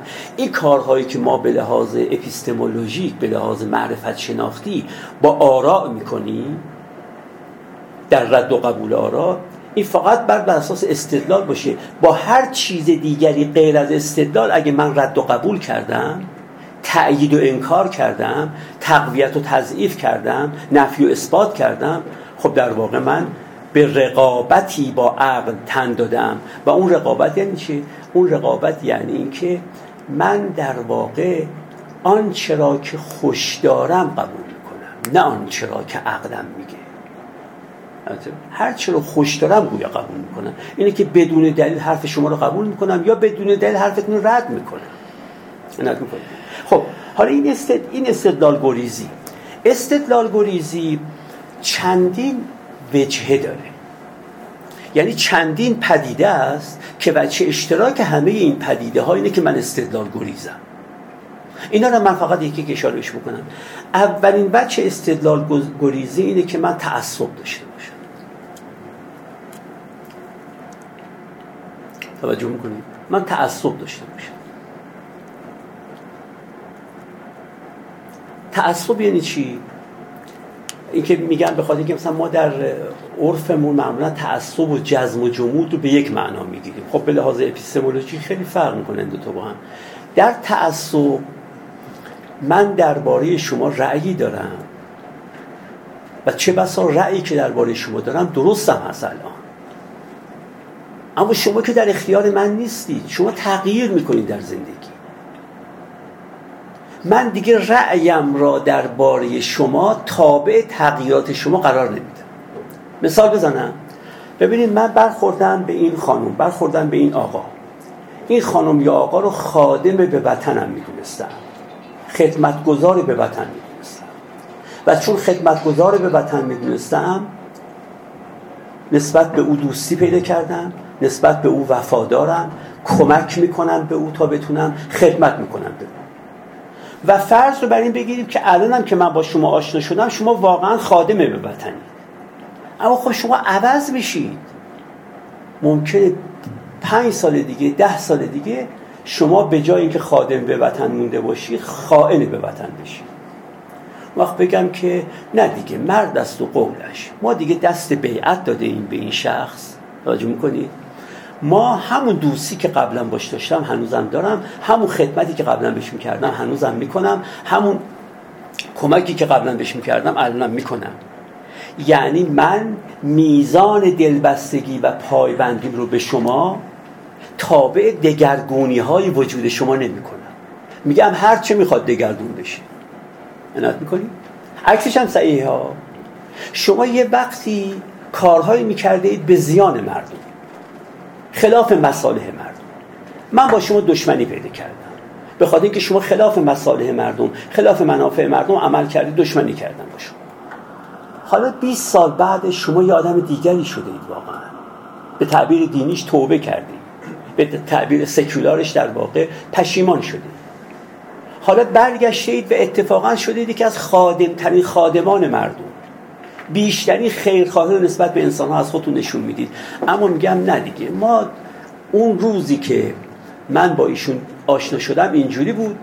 نمیگم که آقا من روزی که آشنا شدم این ظلم می‌کرد به مردم. بنابراین جا داشت من دشمنش باشم. اما الان عوض شده این آدم. یا آدم دیگری شده. منم باید میزان دلبستگی و پایبندیم رو به انسان ها متناسب کنم با چی؟ با میزان دگرگونی ها و فراز و نشیب هایی که در زندگیشون دارن. اما اگه گفتم نه ما بر همون وضع اولمون باقی میمونیم. وقت میگن تو متعصبی دیگه. ما دست بیعت داده ایم به فلانی. خب اگه دست بیعت داده ای حالا کار به دست بیعت دادنش هم ندارم که اصلا دست بیعت دادن یعنی چیه؟ ولی دست بیعت دادی خب باشه وقتی که دست بیعت بهش دادی این خدمت به وطن می‌کرد. این کمک به مردم می‌کرد. الان شده یکی از بزرگترین خائنان به مردم. تو هنوزم دست بیعت دادی؟ اگر گفتیم وقت من دستخوش چی هم در واقع؟ تعصب. وقتی میگیم یک کسی مبتلا به فناتیسیزمه یعنی مبتلا به تعصبه یعنی اصلا حواسش نیست که موجودات در عالم که تنها واقعیت ثابت در این عالم بی ثباتیه. ما چون در جهان داریم زندگی می‌کنیم که یگان واقعیت ثابت این جهان بی ثباتیه. غیر از بی ثباتی هیچ چیزی ثبات نداره. فقط بی ثباتی که ثبات داره. خب در این عالم وقتیش بی ثباتی هست این خانم این آقا هزار تقییم ممکنه آرزشون بشه. من نمی‌تونم موضع اولی هم نسبت بهشون حفظ بکنم. من موضعم رو باید پا به پای دگرگونی هاشون جلو ببرم. یعنی موضع من نسبت به شما باید مثل سایه واقعیت شما رو دنبال کنه اگه خادمتر شده اید من علاقه منتر باید به شما بشم. اگر خائن شده اید من باید علاقم رو به شما بازپس بگیرم.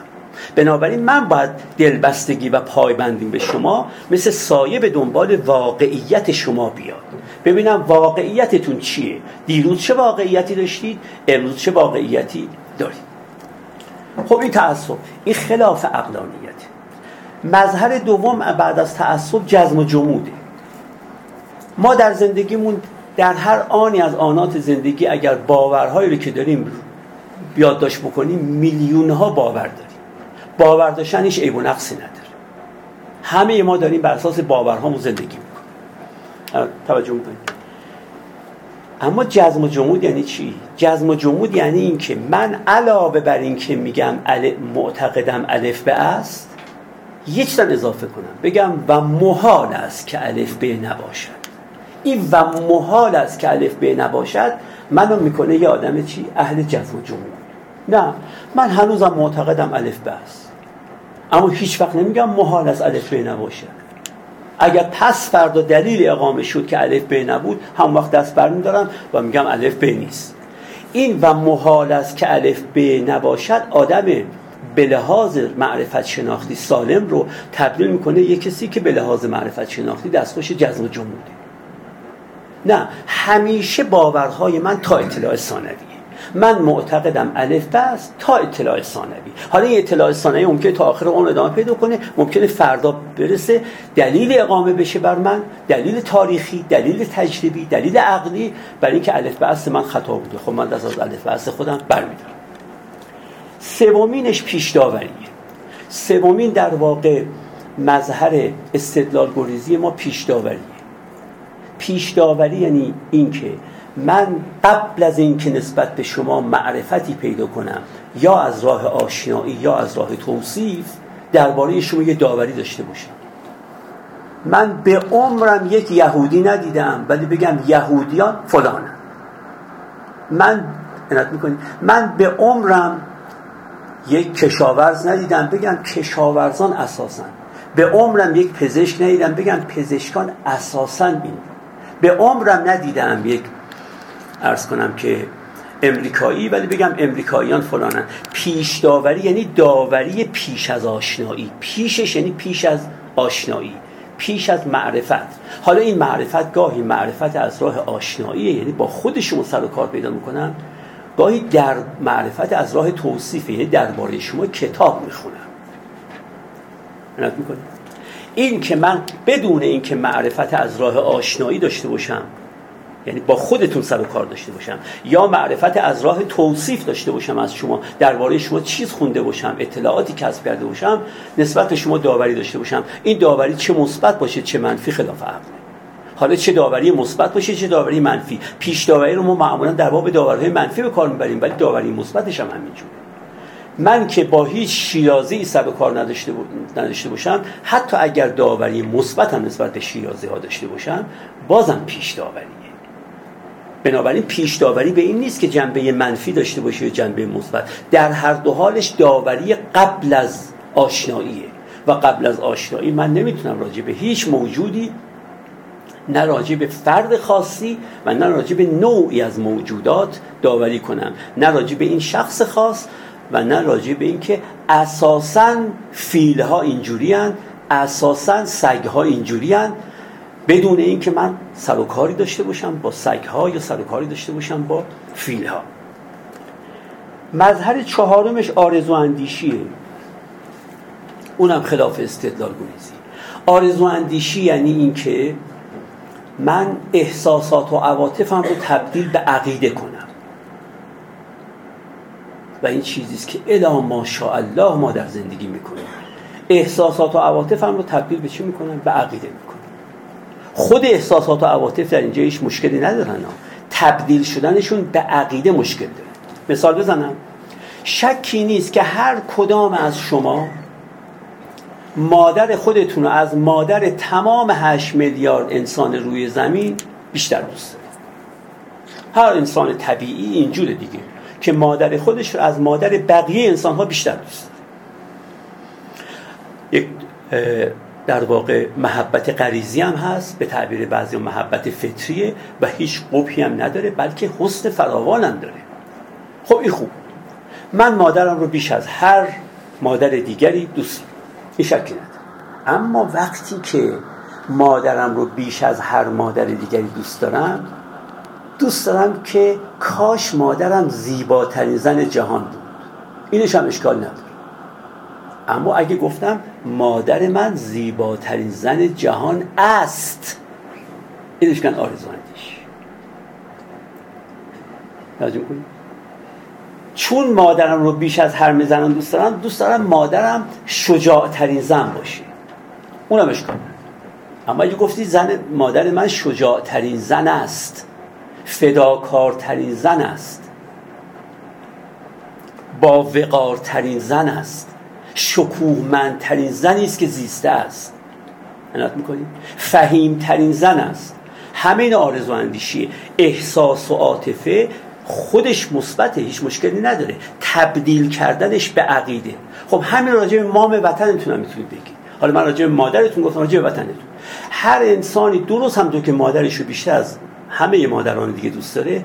مادر وطن رو هم وطن خودش رو هم بیشتر از هر وطن دیگری دوست داره. شکی نداره. این هم هیچ عیبی نداره.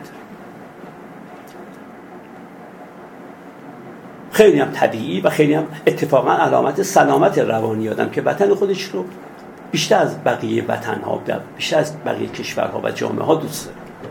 اما حالا اگه گفتم چون من ایران رو بیش از هر جای دیگه دوست دارم پس ایرانیان شجاعترین مردم جهانند توجه می‌کنید فداکارترین مردم جهانند شریفترین مردم جهانند فرهیخته ترین مردم جهانند باهوشترین مردم جهانند هر کدوم از رو گفتم نه آرزو اندیشیه.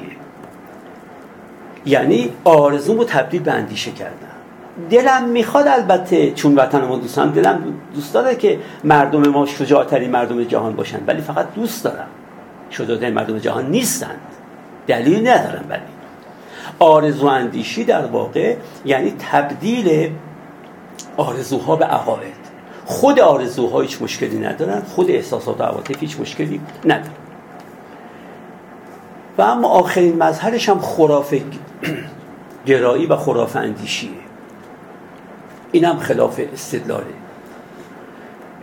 می‌کنیم و خرافه اندیشی یعنی چی؟ یعنی جایی که امکان تبیین طبیعی وجود داره من تبیین طبیعی رو رها کنم برم به دنبال تبیین فرا طبیعی ورای طبیعی. توجه می‌کنید هر وقت شما با یک رویدادی مواجه شدی که می شود تبیین طبیعی کرد. یعنی تبیین بر اساس عقل. بعد فوری تبیین چی بکنید یه تبیین فراتبیعی بکنید یعنی می شود گفت که چرا امروز این آقا اوقاتش تلخ بود و طبعا در مغازه و فروشگاهش هم چندان موفق نبود و با چند تا از مشتریاش هم به گومگو پیدا کرد. اینا رو همه رو میشه طبیعی طبیعی کرد. ولی میشه هم گفت که به خاطر این بوده که صبح اول از در خودش که باز کرده چشمش به گربه سیاه افتاده. اینم میشه حالا اگر من این تبیین طبیعی رو رها کردم رفتم به دنبال تبیین غیر طبیعی تبیین فوق طبیعی و گفتم نه این به خاطر این بوده که می شود گفت که چرا سخنرانی من سخنرانی موفقی نبوده. میشه تبیین طبیعی کرد. ولی میگن به خاطر اینکه وقتی می‌خواد از خونه بیاد بیرون دخترش عدسه کرد. و این اعتنا به عدسه نکرد. باید تو خونه می نشست. اومد سخنرانی که سخنرانیش مفتزه عذاب در خراف اندیشی یعنی جایی که هیچ ضرورت نداره ما پدیده های فوق طبیعی ماورای طبیعی استناد کنیم. بریم به سنبال علل فوق طبیعی. چیزی رو که می شود به صورت طبیعی گفت اناد می‌کنید؟ می شود گفت از بس فشار در زندگیش بیشتر بوده مبتلا شده به چی؟ به ارز کنم که ضعف اعصاب. اینو میشه گفت اما میشه هم گفت که مادرش آقش کرده اینم میشه گفت. پدرش آقش کرده اینم میشه درسته؟ حالا من به جای اینکه برم این تبیین طبیعی رو بکنم برم سراغ آب کردن که یک امر فراتبیعیه. ما فوق طبیعیه. عنایت می‌کنید اینم خلاف در واقع اقلانیته بنابراین اقلانیت باز گفتم یک رقیب دیگهش استدلال گریزیه و این استدلال گریزی رو عرض می‌کنم که انواعش نشون دادم و اما آخرین موردم که دیگه باید خیلی به اختصار بگم چون می‌بینم که دوستان خستن من بارها گفتم میگن متاسفانه درس نگرفتم دیگه. میگن که دیل کارنگی بزرگترین خطیب تاریخ آمریکا که سخنرانیاش شگفتانگیز بود. گاهی نه ساعت سخنرانی می‌کرد. و کسی خسته نمی‌شد. بعد میگن که وقتی به دیل کارنگی من در ایام نوجوانی من و آقای دکتر ما کتاب های دیل کارنگی رو در ایران خیلی میخوندیم. آین دوستیابی آین سخنرانی خیلی این کتاباش بود. الان که دیگه نیست این کتاب میگن وقتی به دیل کارنگی گفتن که آقا رمز این که شما خطیب به این بزرگی هستی چیه؟ گفت فقط رمزش یک نکته است. می‌خوای خطیب بزرگی بشی؟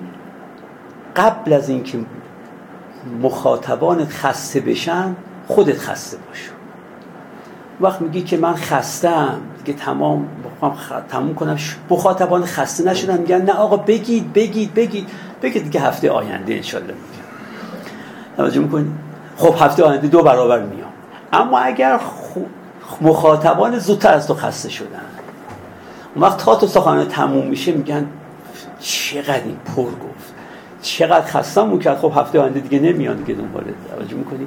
خوب مخاطب همیشه دیرتر از خود آدم خسته بشه. آدم زودتر خودش خسته بشه. من متاسفانه خسته نشدم ولی می‌بینم که شما خسته شدید. و من و من آخرین مورد رو هم عرض کنم خدمت دوستان. و اما آخرین مورد که مخالف اقلانیته در واقع تبعیت از دیگرانه این دیگران رو الان خواهم گفت کیا هستن ولی تبعیت از دیگران. یعنی بدون اینکه دلیلی داشته باشم که سخن شما رو بپذیرم چون شما گفته اید میپذیرم. چون شما گفته اید میپذیرم. چون شما اید. نت می‌کنید این در واقع تبعیت بلا دلیله. که آدم از دیگران داشته باشه و زندگیشو بر این اساس سامان بده. عنایت می‌کنیم این تبعیت بلا دلیل انواعی داره من فقط دیگه اشاره می‌کنم. یکیش القا پذیریه القا پذیری القا پذیری دائما به آدم میگن شما نابغه اید باز یکی دیگه هم میاد میگه شما نابغه اید سومی هم میگه شما نابغه اید چهارمی هم میگه شما نابغه اید کم کم خودتون بر خودتون امر مشتبه میشه که من حتما از نوابقم. القا پذیری این که سجستشن های دیگران به گفته روانشناسان در ما مؤثر واقع بشه در القا پذیری می‌دونید چه میشه؟ تکرار مدعا جای دلیل گرفته میشه.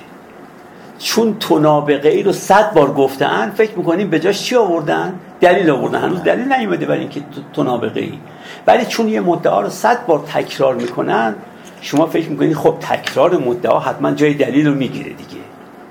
و جانشین دلیل میشه. و بر اساس این عرض می‌کنم که وقتی اینه که فردا وقتی مردود بشی تو فلان کنکور میگید که خب منو که همه می‌دونن نابغم از بس ظلم میشه از بس جفا میشه ما حقمون رو تو کنکور گرفتن از ما. بله حق آدم تو کنکور می‌گیرن ولی نه هر کسی قبول نشد حقشو گرفتن. توجه می‌کنید کسانی که حقشون ضایع میشه البته تو کنکور قبول نمیشن ولی هر کی اینجور نیست که هر کی تو کنکور قبول نشد حتما حقش ضایع شده. اما از بس من گفته تو نابغه ای تو نابغه ای. این القا پذیری. نظیر القا پذیری تلقین پذیریه. اونم پذیرفتن سخن دیگرانه. تلقین پذیری. و تلقین پذیری فرقش با القا پذیری اینه که در القا پذیری درباره توی چیزی میگن در تلقین پذیری تو رو وادار می‌کنن به چیزی. میگن اینو بخور.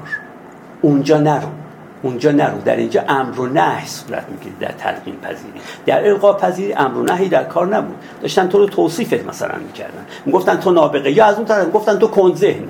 کم نبودن کسانی که واقعا در زندگیشون ناموفق بودن چون معلمانشون بهشون گفتن تو کن ذهنی. و باورش شده که کن ذهنی و در زندگیشون ناموفق بود. اما در تلقین پذیر امر و نهی های دیگرانی که من تحت تاثیرش قرار می‌گیرم به میگن که برو با فلانی آشتی کن. برو با فلانی آشتی کن. بعد از چند بار من با فلانی آشتی می‌کنم با اینکه نباید آشتی می‌کردم. ترجمه کنید رابطه با فلانی قهر قطع کن. از بس به میگی رفتم رابطه‌مو قطع کردم با اینکه عقل نمی‌گفت رابطه‌مو باید قطع کنم. ولی از بس من گفتی. بعد تقلید سومین پدیده تقلیده. تقلید این یعنی اینکه شما در یک زمینه موفقید من در زمینه های دیگر از شما حرف شنوی دارم. توجه می‌کنید میگم که آینشتاین که دیگه همتون می‌دونید بزرگترین فیزیک ریاضیدان قرن بیستم بوده میگم آینشتاین معتقد بوده که خدا وجود داره. پس خدا وجود داره. آینشتاین فیزیکدانه ریاضیدانه در باب خدا وجود داره دیگه حرفش هیچ گونه اتوریتی نباید داشته باشه. حجت نباید داشته باشه. بزرگترین فیزیک ریاضیدان اگه در باب فیزیک و ریاضی چیزی گفت و من پذیرفتم خلاف عقل نیست. اما اگه درباره چیز دیگه ای اگر آینشتاین گفت که من قرمه سبزی رو دوست ندارم. بگیم عجب بالاخره آینشتاینه دیگه. ببینید آینشتاین گفته که من قرمه سبزی دوست ندارم. خب این منطق نداره. در واقع از هر کسی اگه از حوزه تخصص و خبرویت او اومدیم بیرون و در حوزه های دیگری سخنش رو پذیرفتیم وقت در اینجا باز خلاف اقلانیت عمل کرده ایم و به این میگیم تقلید. تعبد بعد از تقلید قرار می‌گیره. و تعبد یعنی سخن کسی رو بدون چون و چرا قبول کنیم. اصلا ازش نپرسیم به چه دلیلی سخن میگی. چه استدلالی بر سخنت داری؟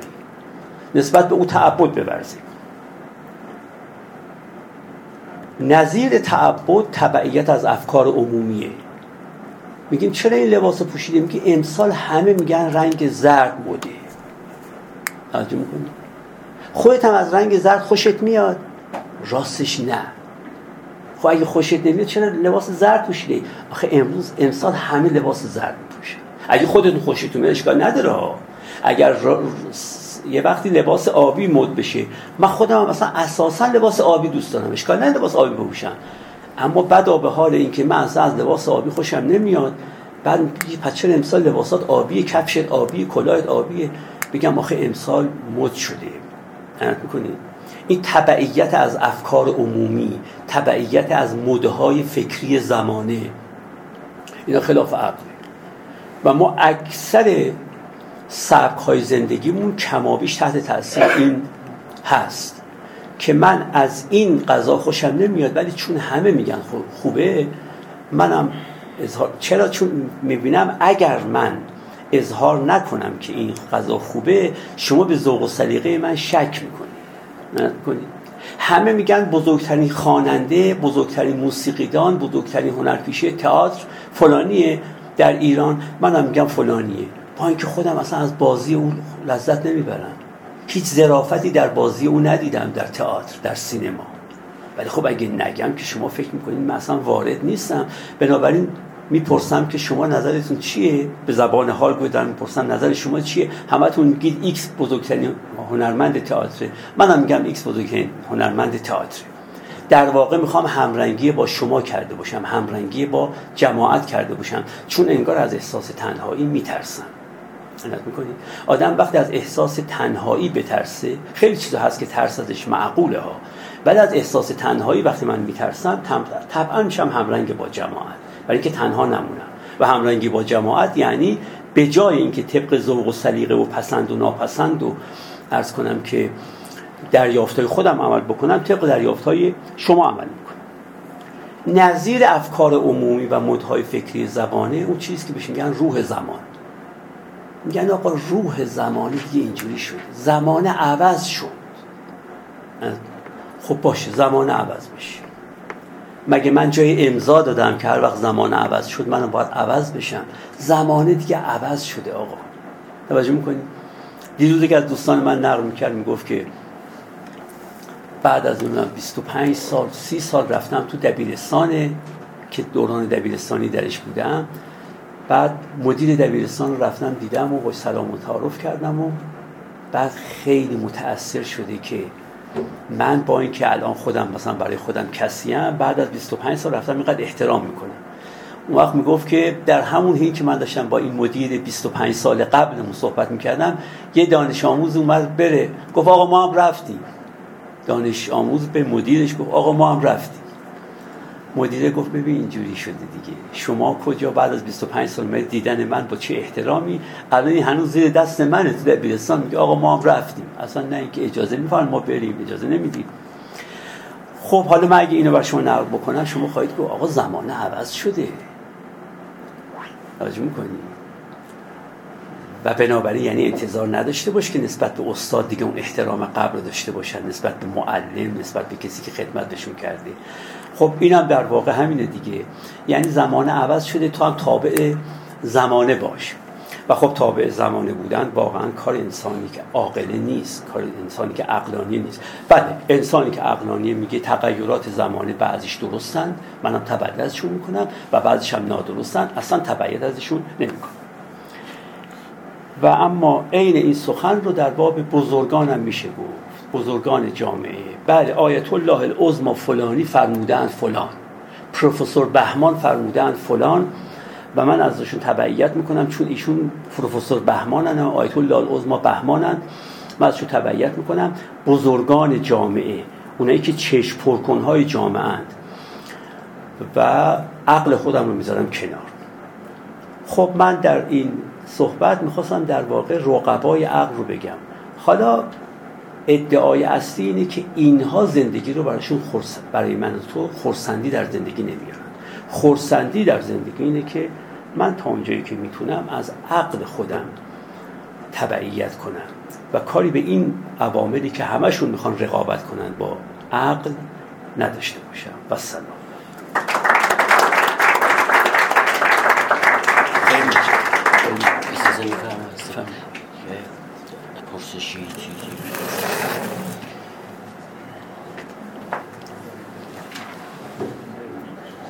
بسیار بسیار بسیار سپاسگزاریم از محضر استاد فرزانه و بیبدیل استاد ملکیان.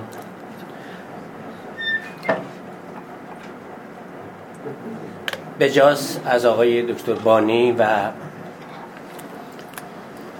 خانم برومن و سایر عزیزانی که به این نظم مثال زدنی و آرامش مثال زدنی این جلسه یاری کردن تشکر کنم. در محضر استاد جاهای مختلفی بودیم که این نظم و نسق به این شیوه نبوده و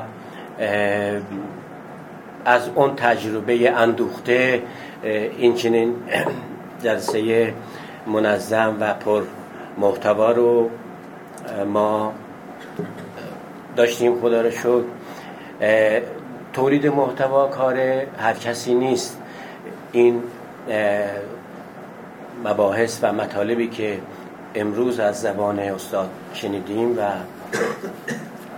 استفاده کردیم بسیار بسیار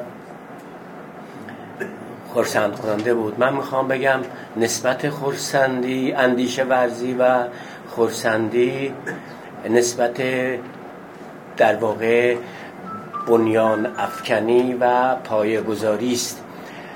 اندیشه ورزی ما را یاری می کند خورسندی مانا و پایدار و با قوام و دوام داشته باشیم.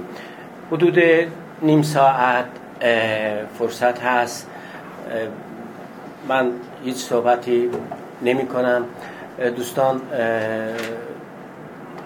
سخن بگویند.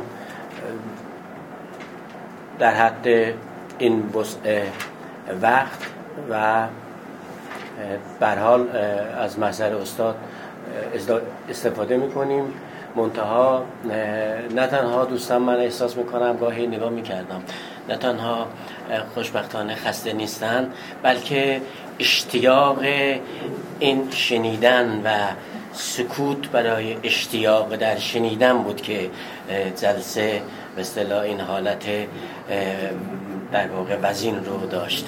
سپاس گذاشت آدم تشویق آدم رشد میده. تشویق بشم از خب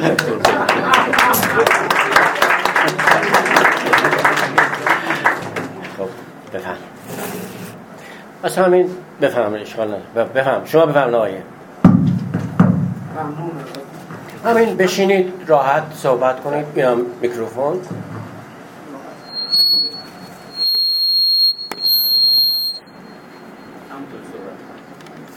دو سه تا سوال دارم که کوتاه یکیش اینه که شما یه چیزی رو گفتید به نام تفکیک خواسته و نیاز که به خشونت عشق هم ازش تعبیر می‌کنید و با سانتیمانتالیزم فرق گذاشتید بینش یا به دست آوردن دل این چرا فرق گذاشتید یه مورد اینه. یکی یه تفاوت بین ذهن و روان. گفتیم چه فرقی بین ذهن و روان هست و اینکه تو جلسه قبلی هم پنجشنبه بود. گفتید که نظرگاه که فرق بکنه باعث میشه که ما درد کمتری بکشیم و بتونیم کنترل کنیم درد رو کشیدن. حالا فقط یه مورد بود که این اتفاق میافتاد تو دنیای بیرون من و اون جسمم بود. این جسم به چی رفت داره؟ به ذهن و روان رفت داره یا به کدومش دقیقا رفت داره که باعث که اون نظرگاهه نتونه اینو رفعش کنه اون دردی که و سوم سال آخر سال رو میده که من توی جامعه می‌بینم که دو سر یک بازه رو در نظر بگیرم. اگه یه آدمی باشه که خیلی عقلانی باشه مثلا کنفسیوس باشه می‌بینه که این جامعه خرابه. با شرارت با شرارت مردم پیشرفت می‌کنن سود مادی پیدا می‌کنن زندگی خوش و خورمی دارن. مردم هم نیست. و ما می‌بینیم که شاید قرآن هم میمیرن هیچی نمیشه. واسه شون زجری نمی‌کشه طرف و اون دنیا کی اومده کی رفته خب اگه طرف کنفسیوس باشه من قبول می‌کنم که این می‌تونه بفهمه و زجر نکشه ولی منی که یه آدم معمولی هستم این وسط خب چی میشم؟ و, و یه آدم دیگه رو می‌بینم که عقلش از من کمتره و با شرارت میره جلو و زندگی بهتری داره. ولی من که می‌بینم خرابی هست تو جامعه همیشه زجر میشه. حالا درسته من اینو یه کمی واسم حل شد که اگه من عقلانیت خوبی داشته باشم می‌تونم یه کمی زجر خودم کم بکنم. ولی به حد کافی فکر می‌کنم این اتفاق نمیفته چجوری میشه اینو توجیه کرد یا بهش جواب من اجازه بفرمایید بله دوستان هم صحبت کنن. چون احتمال داره که همپوشانی داشته باشه یا تکرار بشه. دوستان صحبت کنن. برید بخوان دکتر. بعد به همین ترتیب پیش میره وقت برای همه هست. با. سلام از ادب خدمت فقط یه سوال داشتم. این عقلی که شما رو قبول شما معرفی کردین عقل به صورت فردی شما لحاظ کردین اجتماعی؟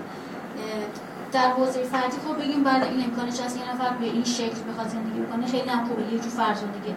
در حوزه اجتماعی چطور؟ چنین عقلی اصلا امکانش هست که ما بخوایم محقق بکنیم یعنی یا رابطش با توسعه توسعه اجتماعی؟ توضیح در این مورد بدی متشکرم میشم خیلی ممنون. شما ضمن تشکر از استاد گرامی دکتر من. خیلی از شما عقل و وجدان اخلاقی رو میشنوم به کار می‌برید. در راه عقل خیلی توضیح دارید ولی من راجع به وجدان اخلاقی کمتر شنیدم که چه مراتبی داره. اصلا وجدان اخلاقی رو اگه میشه یه مقداری توضیح بدید راجبش مرسی.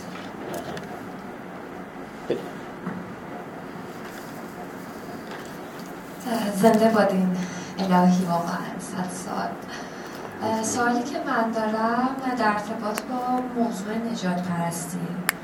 وقتی داشتون صحبت می‌کردیم من داشتم به می‌کردم که مفهوم نجات پرستی و دشمنی این دوتا رو اگر بخوام به صورت عقلانی بهشون نگاه کنیم به چه جملاتی می‌رسیم؟ مرسی. دست به دست کنید لطفا. ضمن تشکر از اساتید گرامی استاد. یه سوالی که داشتم. اول بحث فرمودیم که تو آخر بحث اشاره می‌کنم که اقلانیت فقط شرط لازم هست یا شرط کافی هم هست. یک پاسخ این سوال که دریافت نکردیم متاسفانه. یک مسئله که در از اول بحث نمیم دارید کردیم که شما چرا به عنوان نظریه پرداز پروژه اقلانیت و معنویت. جایگاه معنویت در خورسندی آدمی رو بیان نکرد. فرمودین که آیا معنویت چقدر می‌تواند در فرسندی آدمی تاثیر گذار باشه؟ سپاس گذار ممنون بفرم سلام عرض می‌کنم. سلام بر شما. من اولا اینکه واقعا نمی‌دونستم مثلا قرار چی گوش کنم. اینجا و واقعا سورپرایز شدم. این رشته رشته کردن این مطلب و در آوردن و ریس کردنش واقعا مثلا جالب بود.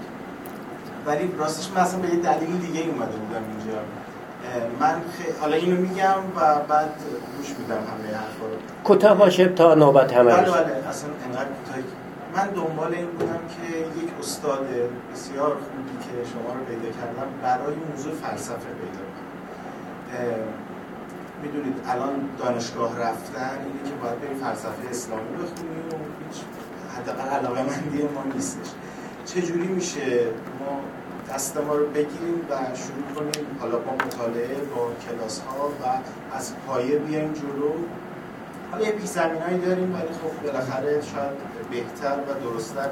کجا میشه این رو دید؟ کجا با شما ارتباط برقرار کردن؟ این حوزه این یه مطلب. راجع به بحثی که داشتیم اینکه ماهیت واقعا خود عقل چیه؟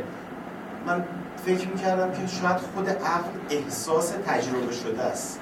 یعنی انگار وقتی ما یه چیزی رو انقدر تجربه کردیم یک احساساتی رو که بعد رأی آورده واسم انگار مثلا پوینت های بیشتری آورده.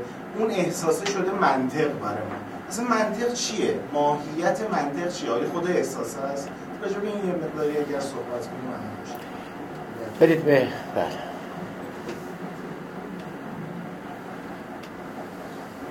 سلام عرض می‌کنم و تشکر می‌کنم که استفاده سوال زیاد دارم منتها برای اینکه به بقیه برسیم دو سوال کوتاه عرض می‌کنم یکی اینکه آیا اندیشه ورزی فکر تعقل عقلانیت هر اسمش می‌ذاریم مخصوص موجودی به اسم انسانه و مرز این بین انسان و سایر موجودات چیست. و دوم اینکه شما یه فهرستی در واقع از بدیل ها و رقیب های عقل و عقلانیت اشاره فرمودید. منتها اینکه الزام یا شرط لازم این که اندیشه ورزی الزام بر ما خورسندی میارد و من خیلی دستگیرم نشد. نمی‌دونم بهش پرداخته نشد یا نه. و همونطور که دوستمونم گفتم شاید شرط کافیش هم ما منتظریم که از قول شما بشنویم و باز هم تاکید می‌کنم این دوستمون هم اشاره کردن ما افراد زیادی داریم تو جامعه که بدون عقلانیت زندگی می‌کنن. و حداقل در ظاهر به نظر می‌رسه که کم رنجتر از افرادی که با عقل دارن زندگی می‌کنن میزیند این را اگر این خود باز بفرمایید ممنون میشه متشکرم از شما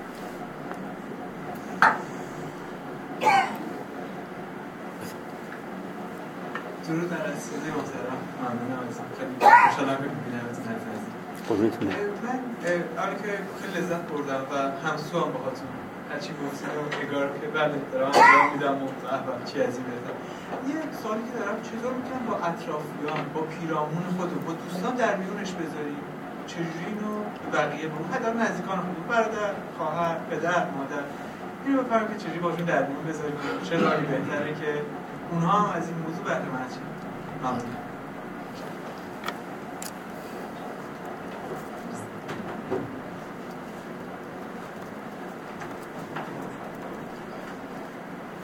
سلام عرض می‌کنم و خیلی مقدم میگم خدمت استاد بزرگوار استاد ملکیان عزیز و آقای نویدی عزیز. دلخوشم دلخوش این غم که به جانم زده مهر سربسته که آن شب به زبانم زده.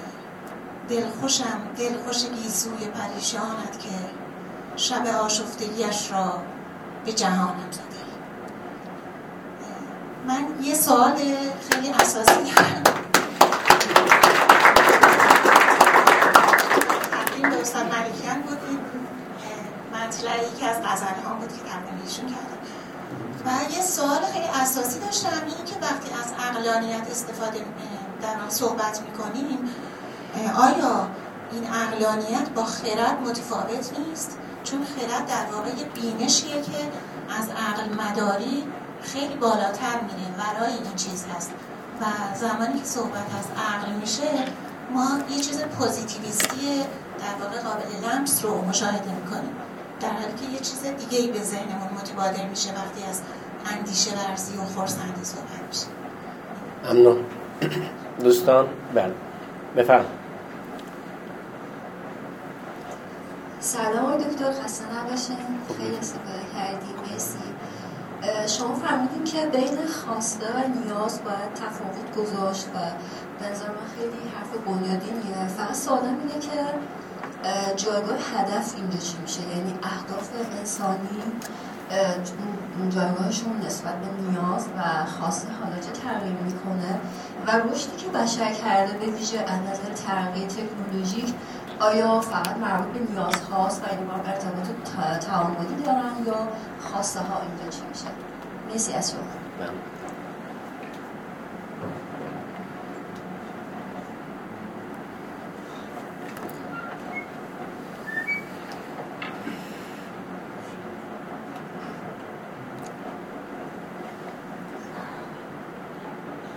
با عرض سلام عنوان جلسه که نوعی سبب اومدن جلسه بود تصوری بود که اندیشه ورزی یکی از اسباب ناراحتی انسان می‌تونه باشه. یعنی در این حالی که لازم هست اما هرچی انسان با بیشتر باشه هم نوعی خود درگیری چون یک نوع محاسبه خود درش هست و هم اینکه با جامعه که عقلانی نیست می‌کنه. این دو می‌تونه مایه ناخرسندی باشه. یعنی چون اندیشه ورزی مایه ناخرسندی است حالا چگونه می‌شود؟ اندیشه ورز بود و خرسند. اما به این نکته ظاهرا چندان پرداخته نشد. اگر در این باره نکته هست بدونید دوستان اگر بفهمید بله بفهم سلام استاد تشکر می‌کنم. من سعیم می‌کنم که آخری هم اگر باشم کوتاه از مقدماتش در می‌گذارم. پنجمین بهانه یا شکل استدلال بروزی فرمیش کردید خراف اندیشی خراف گرایی خیلی اونجا حساسیت زیاد برای من. می‌بینم که دو, دو سوال برام با چه که از نایه از رتالی مطرح شد. شاید یک سوالش اساسا غلط باشه ولی هر دو پرسش بارگیشون رو برای من کماکان داره میفرمایید که جایی که امکان تبیین طبیعی هست دنبال تبیین غیر طبیعی یا فوق طبیعی بروید. اولا سوال کودکی که دوست داره عقل داشته باشه که اون منم می‌خواد باشه که اونجا کجاست که تبیین می‌شود و باید طبیعی نباشد. اگر این سوال رو فرض بر درستی براش بگیریم خیلی خیلی مبتلا به ما هست خرافه اندیشی و خرافه گرایی مرز این مخصوصا با عقایدی که از کلام شیعی بگیریم تا به رفتارهای نهادین شده به عرف در آمده خیلی خیلی مبتلا به ما هست این سوال دومه این هست که اگر قرار است تبیین تکلیف همه چیز رو روشن بکنه انگار که مقدمه و زل مقدمه توی اینجا یه جاییشون برای من میلنگید. نمی‌دونم رسونده باشم که سوالم کجاست یعنی ممنون میشه.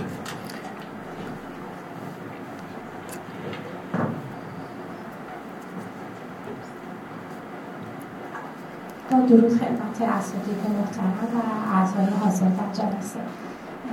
یه سوال برای من پیش اومد. از استاد تمام این یک ساعت و نیم رو فهمیدن که یه رقبای عقل و عقلانیت داره که خب به درستی بهشون اشاره کردن. حالا یه سوال برای من پیش اومده. ما چطور می‌تونیم یک کرایتریایی تنظیم کنیم که بفهمیم آیا رفتارمون عقلانی هست مطابق با عقل هست؟ این کرایتریا کجاست؟ رقبا رو فرمودیم. ولی دوست دارم شاید دوستان بدونم ولی برای من باب سوال پیش اومد که ما چطور خودمون رو می‌تونیم تنظیم کنیم؟ با رفتارهای عقلانی و کرایتریای این عقلانیت کجا هست؟ خب. آقای مهندس حسینیون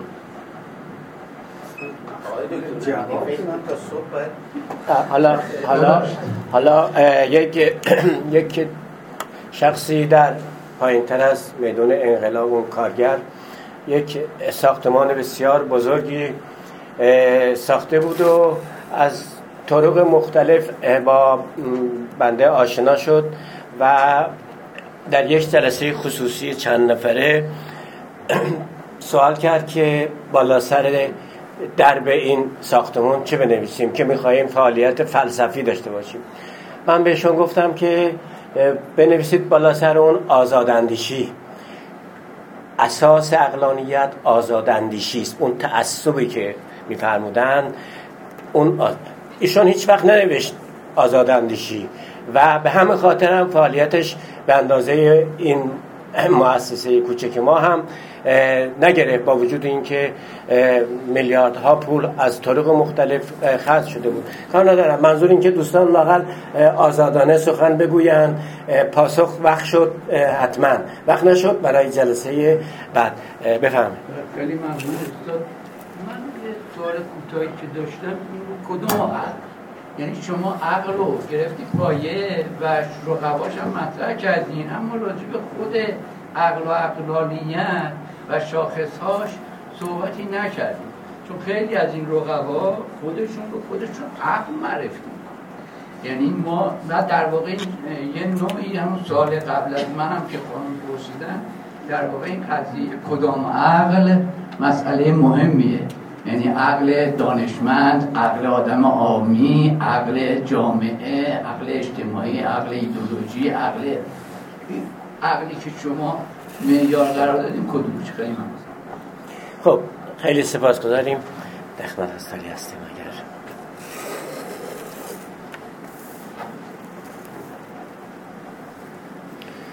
بله ارز کنم که سال اول سال اول درباره این بود که بنده تفکیک کرده بودم خواسته رو از نیاز و سوال کردم که این تفکیک خاصه از نیاز این چه ربطی پیدا می‌کنه با مطلبی که من مثل اینکه چند روز پیش در جای دیگری گفته بودم. حالا یادم هم دقیقا نمیاد که کی گفتم ولی ایشون اونجا بودن. ارز کنم که ببینید تفکیک خاصه از نیاز با اینکه ما ارز کنم که ارزش داوری های دیگران برمون اهمیت داشته باشه و بخوایم دلشون رو به دست بیاریم کاملا ربط داره. چرا؟ به خاطر اینکه وقتی من می‌خوام دل شما رو به دست بیارم باز می‌خوام خواسته شما رو تأمین کنم. با اینکه من وظیفه اخلاقی میده که در, در قبال شما نیازتون رو برآورده کنم نه خواسته هاتون. بنابراین وقتی من می‌خوام دل کسی رو به دست بیارم و ارزش داوری های او رو نسبت به خودم مثبت بکنم باز دارم به خاصه او بها میدم. و بنابراین اون تفکیک خاصه از نیاز در اینجا کاملا کارایی پیدا می‌کنه که نه من خاصه تو رو هیچ وقت تضمین ندارم برآورده کنم من نیازهای تو رو برآورده می‌کنم و بنابراین هیچ دلنگرانی نیستم که تو برنجی از اینکه من به مقتضای اخلاق یا به مقتضای عقلانیت عمل کردم. یه سوال دومی فرمودن و اون که تفکیک ذهن از روان. ارز کنم که خیلی بحث مفصل در این باب باید کرد و منم خیلی جاها مفصل در این باب صحبت کردم. اجمالا به شما میگم که آنچه به باور آوردن مربوط میشه این کار ذهنه. بقیه امور درونی ما دیگه به ذهن رب نداره. ببینید آنچه به باور آوردن مربوط میشه چه چیزهایی هستن که به باور آوردن مربوط میشن؟ دانستن استدلال کردن حدس زدن تخمین زدن برآورد کردن شک کردن یقین کردن. می‌کنید نقد کردن. همه اینها بچه مشترکش چیه؟ به اینکه همشون با باور سر و کار دارن. هر چیزی که با باور آوردن های ما و یا باور نیاوردن های ما سر و کار داره این به قسمتی از درون ما مربوط میشه که از اون تعبیر می‌کنیم به مایند تعبیر می‌کنیم به ذهن. اما ما در درونمون چیزای دیگه هم داریم. غیر از باور آوردن چیزهای دیگه هم داریم. اولا ما در درونمون یه مجموعه عظیمی از احساسات و عواطف داریم. یه مجموعه عظیمی از خواسته ها اهداف مقاصد ارزش ها آرمان ها و آرزوها داریم. درسته؟ یه مجموعه عظیمی از عادت ها در درون خودمون داریم. اینا دیگه مربوط میشه به ساحت چی در واقع؟ روان. بنابراین ساحت روان ساحت بزرگتری است که اون بخشش که فقط به باور ربط پیدا می‌کنه بهش میگن ذهن و بقیهش روان هست اما ذهن نیست. و یه سوال سومی هم فرمودن فرمودن که ما به هر حال کنفوسیوس که نیستیم ما زرج می‌کشیم از درد و رنج دیگران و حق با ایشونه. البته اگر کنفوسیوس هم بودیم چه بسا باز زرج میکشیدیم از زجر دیگران درد و رنج آهایدمون می‌شد از اینکه دیگران رنج می‌برند و یا درد می‌کشند. درسته. و میگن که چه باید کرد؟ خب در واقع چه باید کردش به اینه که یک سلسله سراغ علت ها باید رفت. اون یک داستانه که علتی که درد و رنج در جامعه بشری وجود داره چیه؟ اون علت ها رو باید رفت کرد. یک دسته که علت های فراوانی که موجب درد و رنج بشر میشه. من در یه مقاله سالها پیش تحت عنوان درد از کجا رنج از کجا گفتم هشت علت در تاریخ بشر باعث میشه که بشر به درد و رنج مبتلا میشه. تحت عنوان درد از کجا رنج از کجا. یادم نیست که تو کدوم یک از کتاب ها منتشر شده. شاید در کتاب حدیث آرزومندی اومده باشه. ولی خب قبلش هم منتشر شده بود در مجله هفت آسمان. ولی بعدا فکر می‌کنم در کتاب حدیث آرزومندی من در اون مقاله گفتم که هشت علت دست به دست هم داد که بشر در زندگیش درد و رنج داره. پس یه بخشی از کاری که باید بکنیم بریم سراغ اون علت هایی که درد و رنج میآفرینن. اما یه کار دوم ما باید بکنیم که چون اگر سراغ اون درد و رنج هم بریم در طول عمر خودمون چه بسا نتونیم اون عوامل رو از بین ببریم؟ عمر ما که چه 50 سال 50 60 سال بیشتر نیست. بنابراین یه کار دوم هم باید بکنیم که حالا تا اونا از بین نرفته در عینی که داریم اون کار رو انجام میدیم برای از بین بردن اون عوامل تا اونجا لاقل کاری بکنیم که خودمون به درد و رنج بشر چیزی نیفزاییم و برای اینکه به درد و رنج بشر لاقل خودمون چیزی نیفزاییم به نظر من راهش اینه که عقلانی عمل کنیم. یک سوالی یکی از سروران فرمودن بله فرمودن که عقل فردی با عقل اجتماعی بله شکی نداره که من بحثم همونطور که اول ارزم گفتم بیشتر در باب فرد بود ولی بعد گفتم قابل تسری به اجتماع هم هست همون اوائل ارز کردم. من فکر می‌کنم همه سخنانی که من در باب عقل فردی گفتم در باب عقل اجتماعی هم یعنی عقل جمعی اون چیزی که بهش میگیم public reason در باب اونم کاملا صادقه. اما ربطش با توسعه اقتصادی که سرورم فرمودن فرمودن با توسعه اقتصادی ربط داره یا نداره؟ من خودم واقعش معتقدم که هر نوع توسعه رو اگر مطلوب بدونیم چه توسعه اقتصادی چه توسعه سیاسی و چه توسعه فرهنگی. هر کدوم این سه توسعه رو اگه مطلوب بدونیم چون یک بحث بر سر مطلوب بودن و نبودنشه اما اگه مطلوب بدونیم همش به نظر من میاد که اقلانیت در خدمت اون توسعه هست. چه توسعه اقتصادی چه توسعه سیاسی و چه توسعه فرهنگی. یک سوال سوم فرمودن فرمودن این وجدان اخلاقی چیه که شما میگید وجدان اخلاقی؟ خب ببینید خیلی بحث های فراوان در این باب وجود داره و من نمی‌تونم اینجا اشاره بکنم به اون بحث ها جاهای دیگه هم مفصلا گفته شده. اما برای اینکه یک کم روشن بشید اول یک نکته رو بگم و اون که گزاره هایی هستند باورهایی هستند که اگر بر شما عرضه بشن هر چه به ذهنتون فشار میارید می‌بینید نمی‌تونید با اون گزاره مخالفت کنید. ذهنتون عاجز است از عدم تصدیق به اون گزاره. ذهنتون نمی‌تونه با اون گزاره مخالفت کنه. به این گزاره ها میگیم گزاره شهودی. مثال بزنم. به شما میگم که خانم آقا قبول دارید که هر چیزی که رنگ داره شکلم داره؟ شما من نمیگید که خب اجازه بده ملکیان من برم تمام چیزهایی که تو عالم رنگ دارن رو ببینم ببینم آیا رنگ که دارن شکلم دارن یا نه. اینو که نمیگید. چون هرچه به ذهنتون فشار میارید می‌بینید نمیشه یه چیزی رنگ داشته باشه. سبز آبی هر رنگی. ولی شکل هندسی نداشته باشه. حالا چه شکل هندسی منظم چه شکل هندسی نامنظم. اونش مهم نیست. میگید آره قبول دارم. در اینجا ببینید گزاره هر چیزی که دارای رنگ است دارای شکل است یه گزاره شهودیه. چون شما اصلا نگاه نکردید به عالم بیرون. هر چه به ذهنتون فشار آوردید دید نمی‌تونید تصور کنید که چیزی رنگ داشته باشه اما شکل نداشته باشه.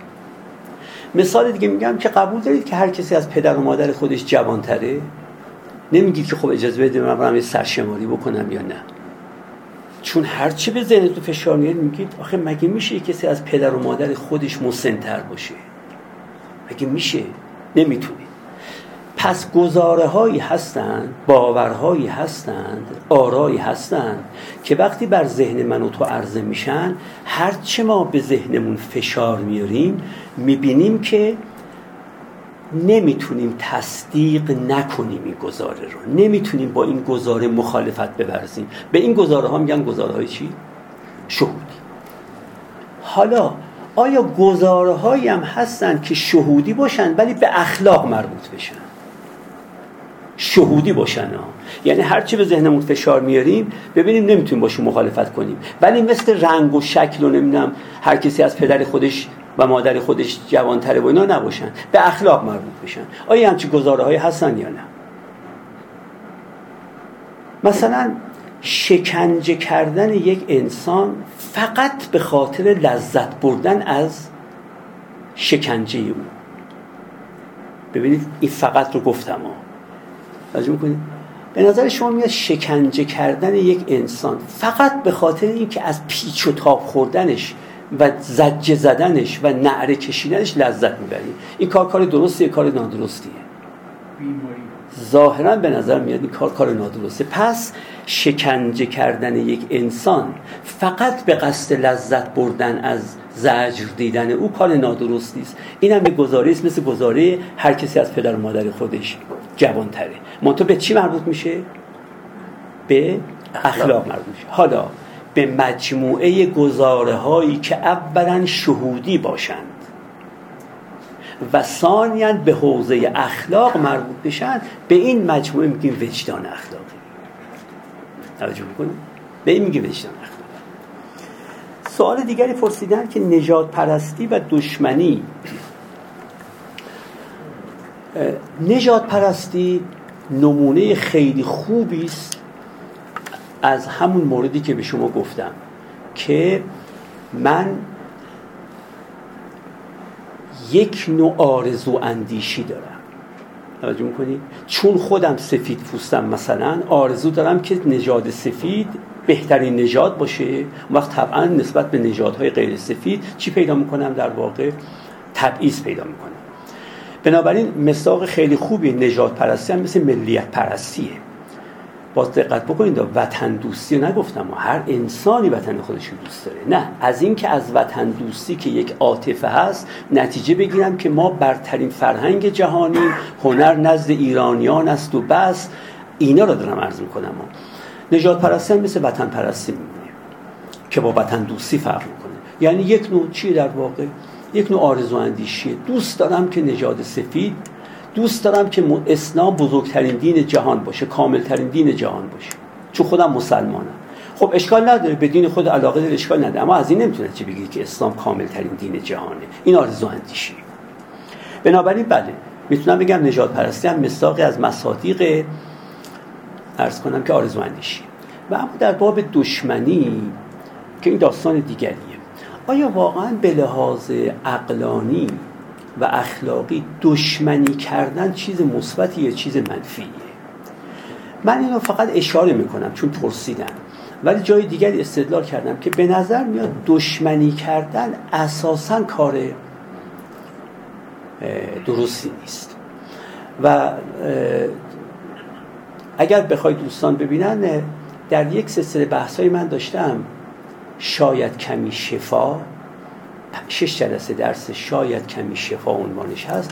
در اونجا گفتم که من تابع اسپینوزان در این جهت که میگه اساسا دشمنی نه به لحاظ اخلاقی و نه به لحاظ عقلانی به جا نیست پذیرفتنی نیست.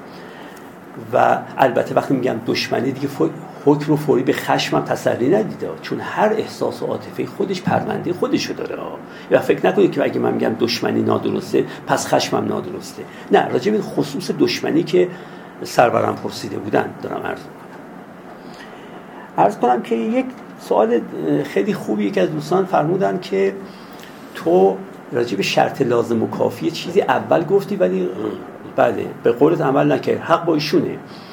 من نتونستم بپردازم به این. ببینید من خودم شخصا معتقدم که عقل, عقل و عقلانیت شرط لازم یک زندگی همراه با خورسندیه اما شخصا معتقدم شرط کافی نیست. و من خیلی قول شکسپیر رو قبول دارم که می‌گفت که هورشیو جهان بزرگتر از آن است که در پوست گردویی به نام عقل بشر بگنجد. من واقعا معتقدم عقل هم محدودیت های خودشو داره.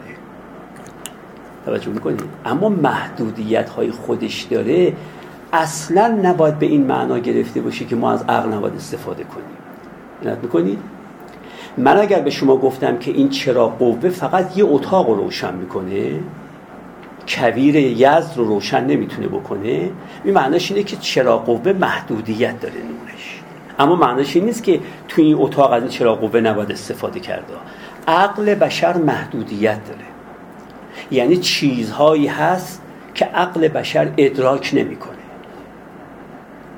اما هرگز به این معنا نیست که اون جاهایی که عقل قدرت ادراک داره من می‌تونم دست از عقلم بردارم.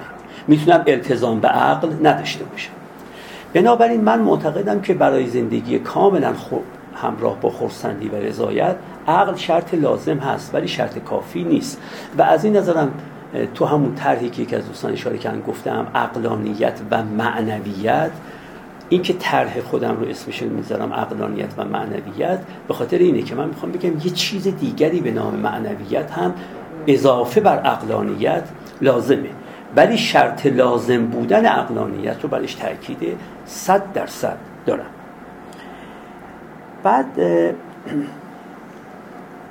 سوالت کردن که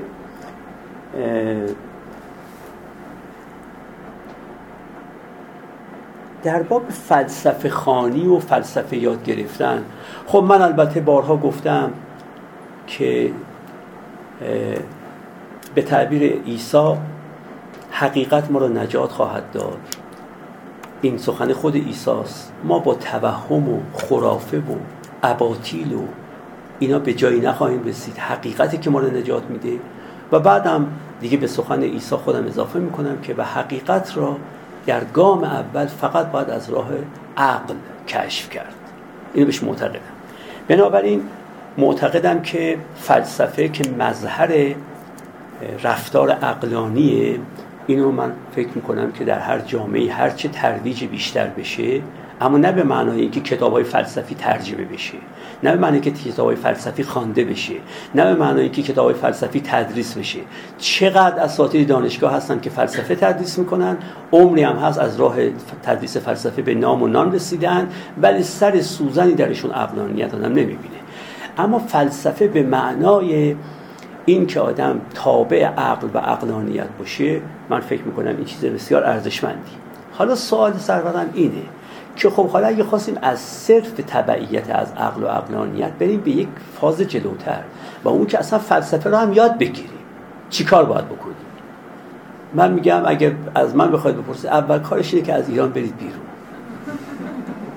بله. فکر می‌کنم در اینجا شما هیچ وقت نمی‌تونید خوب فلسفه یاد بگیرید. موانع فراوانی وجود داره. فقط هم یک مانع نیست. موانع فراوانی وجود داره. اولین مانعش اینه که هر جا که فلسفه بخواد از فیلترینگ دین و مذهب هم رد بشه بخواد از فیلترینگ باورها و تفکرهای اسطوره‌ای هم رد بشه و بخواد از فیلترینگ باورها و تفکرهای جادویی هم رد بشه این فلسفه فلسفه نیست. می‌کنه. این فلسفه مثل مرغی که سرش رو بریدن و فقط به اندازه یک میلیمتر قطع نکردن و میگن ما که قطع نکردیم سرش رو. این بالاخره فردا پس فردا دیگه خواهد مرد.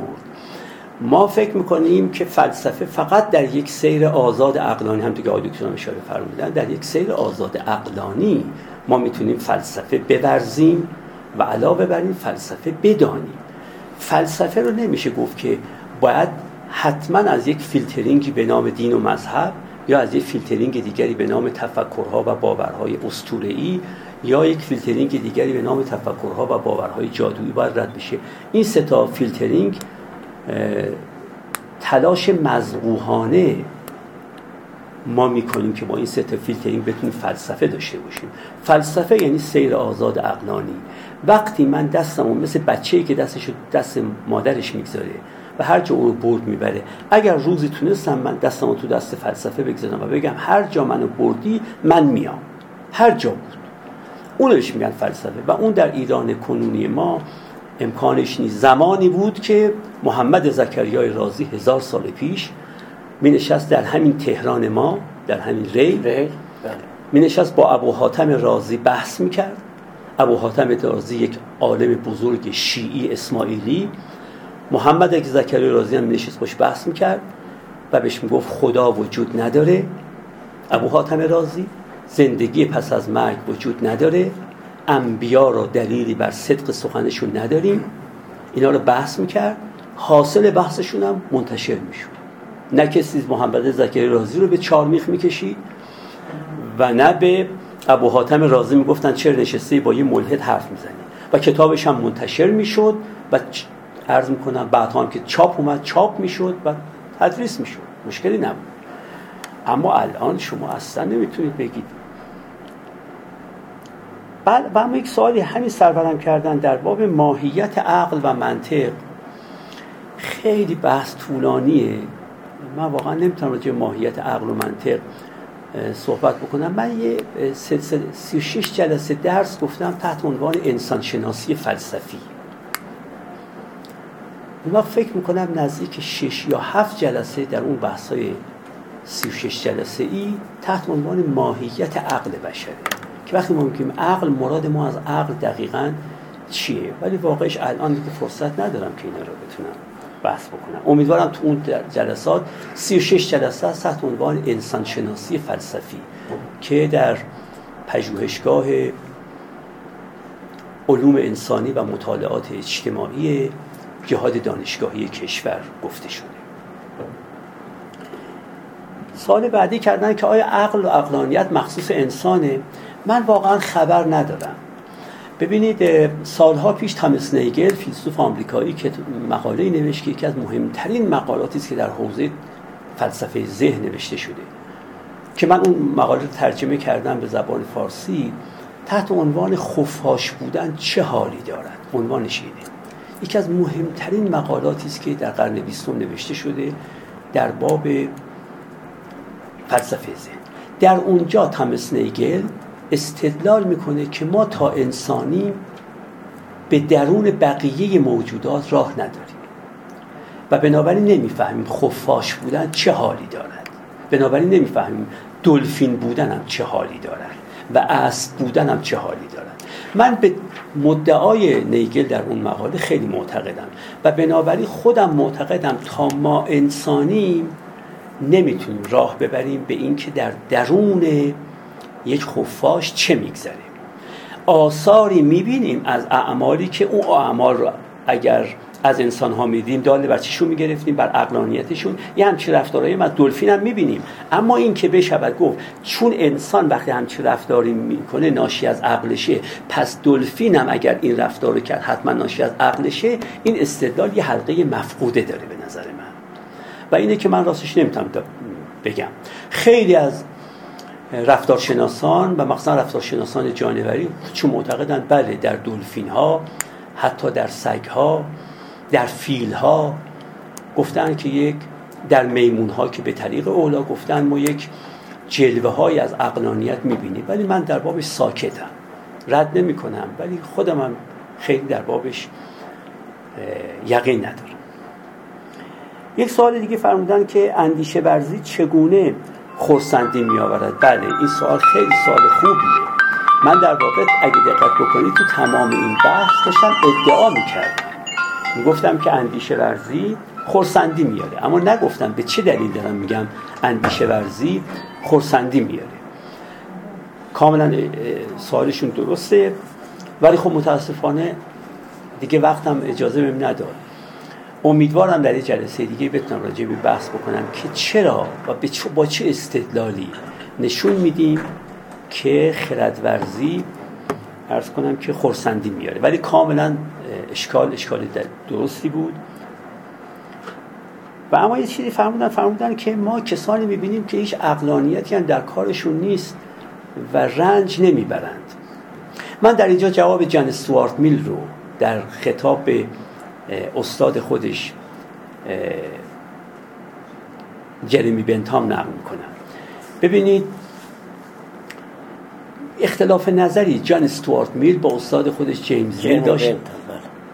و در اونجا یه چیزی خطاب به استادش میگه. میگه به نظر شما یک خوک راضی بودن بهتر است یا یک سقرات ناراضی؟ توجه می‌کنید یه خوک ولی خیلی راضی باشه از قوطه ور شدن در این آلودگی ها و کسافت از همین زندگیش راضی راضی. این بهتره یه آدم سقرات باشه و از زندگیش ناراضی باشه. و جان سوارتمیل می‌خواد بگه که همه, همه چیزم به رضایت مربوط نمیشه. یه چیزی هست فوق رضایت در جهان و اون ارزشمندی زندگیه. من می‌خوام این عرض بکنم که به نظر من این درسته. ممکنه کسانی به گفته شما اقلانیتی هم ندارن ولی خوش زندگی می‌کنن. اما دو تا نکته باید توجه کنید یکی اینکه خوشی غیر از خورسندیه و اینو بحث کردم جای دیگه گفتم لذت غیر از رضایته. ما بحثمون در باب رضایت از زندگی یعنی خورسندی نه لذت. خیلی وقتا شما از یه کاری لذت می‌برید اما راضی نیستی. مثلا فرض کنید فردا یه امتحان خیلی مهمی دارید ولی شب میشینید پا تلویزیون یه فیلم تلویزیونی می‌بینید. به جایی که برید یا بخوابید که آماده باشید برای امتحان فردا یا مطالعه کنید تلویزیون می‌بینید چرا تلویزیون می‌بینید چون لذت می‌برید اما وقتی فیلم تموم میشه و میرید برید تو اتاق خوابتون راضید از این لذت که بردید راضی نیستید؟ راضی نیستید. لذت برده اید اما راضی نیستید. لذت در زندگی غیر از رضایت از زندگی. خیلی وقتا من از کاری لذت نمی‌برم اما از اون کار راضی هم خیلی وقتا من از کاری لذت می‌برم ولی از اون کار راضی اون وقت که دارید تو فلان خودتون می‌کنید که فلان یه امشب هم سه ساعت وقت داشتید این رو بخونید این هم این فیلم رو دیدی این نشون میده که راضی نیستید از این فیلم دیدنتون. با اینکه لذت بردید از دیدن فیلم. بنابراین یک نکته می‌خوام بگم که شاید اونا خوکهای راضی و ما نباید آرزو داشته باشیم که مثل اونا باشیم. شاید خوک راضی باشن این نکته اول. اما نکته دوم هم اینه. ما راضی بودن دیگران از کجا می‌فهمیم؟ از کجا می‌فهمیم؟ شما اونی که می‌بینید به, به خیال خودش بر مرکب مراد سواره و داره میرونه و فکر می‌کنید که این چقدر در درونش راضیه از کجا میگید در درونش راضیه؟ آیا استدلالی تجربی داریم؟ یا استدلال حتی فلسفی داریم برای اینکه هر که قهقه می‌زنه در دل شاده؟ استدلالی داریم برای این. یا هر که شام خیلی مفصلی خورده شام همراه با هزار ارز کنم که چاشنی های خوشمزه خورده این حتما شادتر از کسی است که نان خشکی خورده. ظاهرا استدلالی نداریم. بعد فرمودن که با پیرامونیانمون چه کنیم؟ من فکر می‌کنم دو تا کار. گفتن خب پیرامونیان ما که مثل ما نیستند. حالا فرضم بکنیم من می‌خوام اقلانی هم رفتار کنم. پیرامونیان هم چه بکنن؟ من که نکته اول این که هرچه در چنته نیروهای باورانندتون هست یعنی در قدرت اقناع و استدلال دارید به میدون بیارید و باشون سخن بگید. این نکته اول. نکته دوم هم اگه به سخنتون اعتنا نکردن هیچ دلنگران نباشید. ما متاسفانه یا از نیروهای باوراننده استفاده نمی کنیم به جاش از نیروهای وادارنده استفاده می کنیم یا به نیروهای انگیزاننده. این دو تا نیرو رو هیچ وقت در ارتباط با یه انسان نبایدش استفاده کرد این که من به بچم بگم که اگر درس نخونی دیگه پول تو جیبت نمیدم این استفاده کردن از نیروهای چیه وادارنده است. اگه گفتم اگر درس بخونی دوچرخه برات می‌خرم استفاده از نیروهای انگیزاننده است. هیچ من این دوتا بچه منو متقاعد نمی‌کنه که درس خوندن کار درستیه. من باید از نیروهای باوراننده استفاده کنم. نه نیروهای وادارنده یا نیروهای انگیزاننده. من باید استدلال بیارم برای بچم که به چه جهت پدر من میگم که درس خواندن بهتر از درس نخواندن باید استدلال داشته باشم. وگرنه اگر از مشوق استفاده کنم از طرفی یعنی از امیدهای او. یا از تهدید استفاده کنم یعنی از بیمهای او یعنی از نیروهای وادارنده یا انگیزاننده استفاده کنم هیچ سودی نداره این نکته اوله. بنابراین هر استدلالی دارید برای اینکه متقاعد کنید پیرامونیانتون رو اینو واقعا استفاده کنید. این دلسوزی رو نشون بدید. نگید خب حالا من خودم عقلانی رفتار می‌کنم بسه. اگه می‌تونید مادرتون رو پدرتون رو خواهر یا برادر رو متقاعد کنید فقط با استفاده از نیروهای باوراننده بکنید. این نکته اوله. نکته دوم بعد از که حرفتون رو زدید و دیگه چیزی در چندتون نیست دیگه دائما ذره ندارید که پس تو که اونجور که من می‌گفتم عمل نکردی. چون انسان ها باید آزادیشون رعایت ما رعایت کنیم انسان ها آزادند من حق ندارم توجه می‌کنید پزشک اگر با وجدان باشه شرف شغلی داشته باشه وجدان حرفه‌ای داشته باشه میاد تمام علم و قدرت تفکر و تجربه و عمق فهمش رو این چهار تا ازش استفاده می‌کنه تا بیماری شما رو درست تشخیص بده. و بر اساسش هم نسخه برای شما می‌نویسه. اما شما اگر رفتید بیرون و نسخه رو ریز ریز کردید تو سطل زباله همون مطبم ریختید؟ یا اگر نرفتید داروخونه و داروش بگیرید؟ یا نه داروش هم گرفتید و مصرف نکردید؟ یا اگر مصرف هم کردید ولی نه اونجور که پزشک گفته بود؟ دیگه هیچ وقت تلفن نمی‌کنه که شنیدم تو به نسخه من عمل نکردی وگرنه کلانتره. پزشک نیست. پزشک باید بگه آنچه در توانم هست برای راهنمایی تو می‌کنم ولی آزادی تو رو محفوظ می‌کنم. توجه دیگه نمیده بگه شنیدم به من گزارش شده که فلان گزارش شده نداری. تو بیماری من تشخیص دادی دارو هم در اختیارم گذاشتی. دیگه آزادم که داروی تو رو مصرف بکنم یا مصرف نکنم ما باید نسبت به دیگران هم همینجور باشیم. این که تعقیب کنیم که آقا ما دیشب با هم بحث کردیم به این نتیجه رسیدیم که الف به از باز تو امروز یه جور رفتار کردی که گویا الف به نیست میگه بله من آزادم. و انسان حق داره آزاد باشه. عرض کنم که بله فرمودن که این خرد و اقلانیت سال خیلی خوبیه. ببینید اون چیز که دوست من سرورم گفتن خرد اون محل بحث نبود. اون چیزی است که ما بهش میگیم حکمت فرزانگی. فرزانگی فوق اقلانیته و من بحثم فرزانگی نبود. ما غیر از این ببینید ما چهار تا چیز در زندگیمون داریم. اول علم پیدا می‌کنیم که گاهی هم بهش میگیم معرفت این یک. بعد فهم پیدا می‌کنیم یعنی به عمق معلومات خودمون راه می‌بریم. بعد از فهم اقلانیت پیدا می‌کنیم. بعد از اقلانیت فرزانگی پیدا می‌کنیم فرزانگان بالای اقلان رتبهشون بالاتره.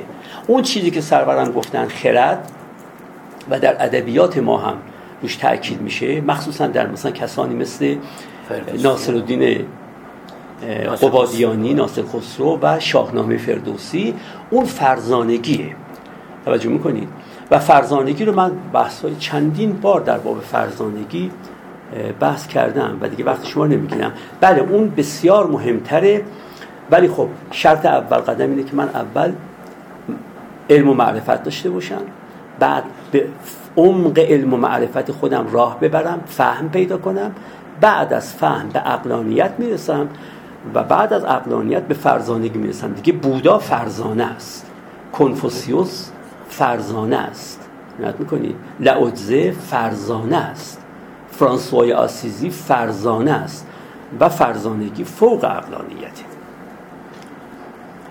بله فرمودن که جایگاه هدف در رابطه با خواسته و نیاز. نه ما در زندگی باید هدف داشته باشیم. اما هدف هامون هدف هایی باشه در جهت رسیدن به نیاز هامون نه در جهت رسیدن به خواسته هامون بنابراین هدف سر جاش باقی میمونه. تا هدف در زندگی چی باید باشه؟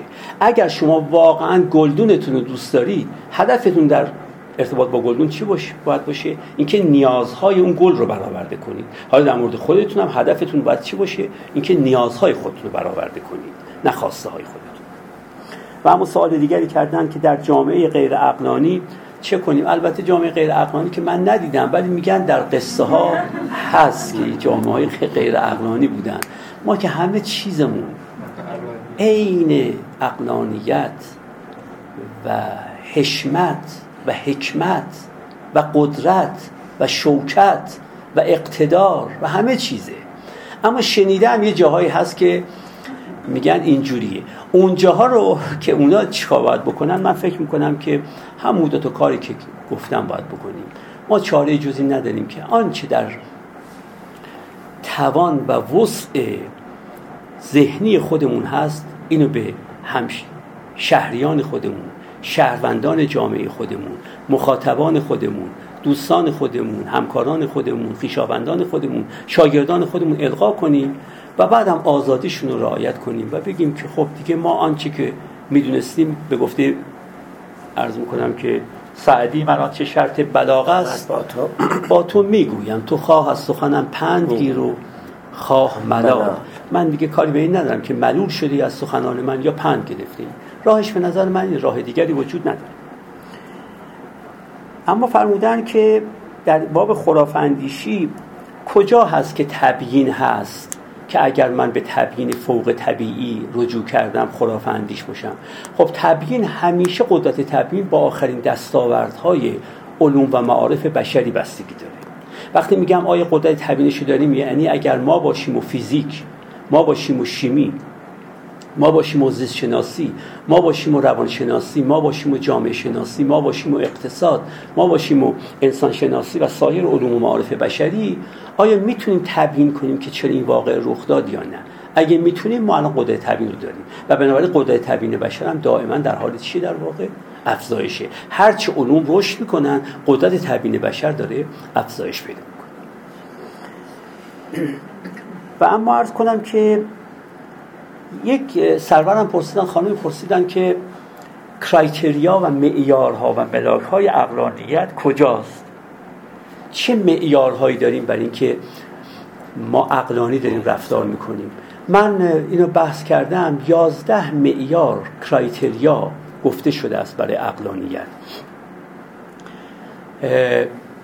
هر کدام از کسانی که در باب اقلانیت کار کردن معیاری گفتند من اگر یک جا بخواید اینا رو در سخنرانی در دانشگاه امیر کبیر در سال هشتاد من این یازده تا معیار رو یک جا اونجا در یک سخنرانی در تابستان سال 80 در دانشگاه امیرکبیر گفتم و می‌دونم هم که این سخنرانی الان موجوده چون زیاد بهش رجوع شده. اما بحث مفصلتر و ارزشمندتر از اون در کتاب اقلانیت رشر هست. نیکولاس رشر فیلسوف آلمانی تبار آمریکایی کتابی داره به نام رشنالیتی اقلانیت بهترین کتابی است که من راستش در این باب دیدم که اقلانیت به چیه؟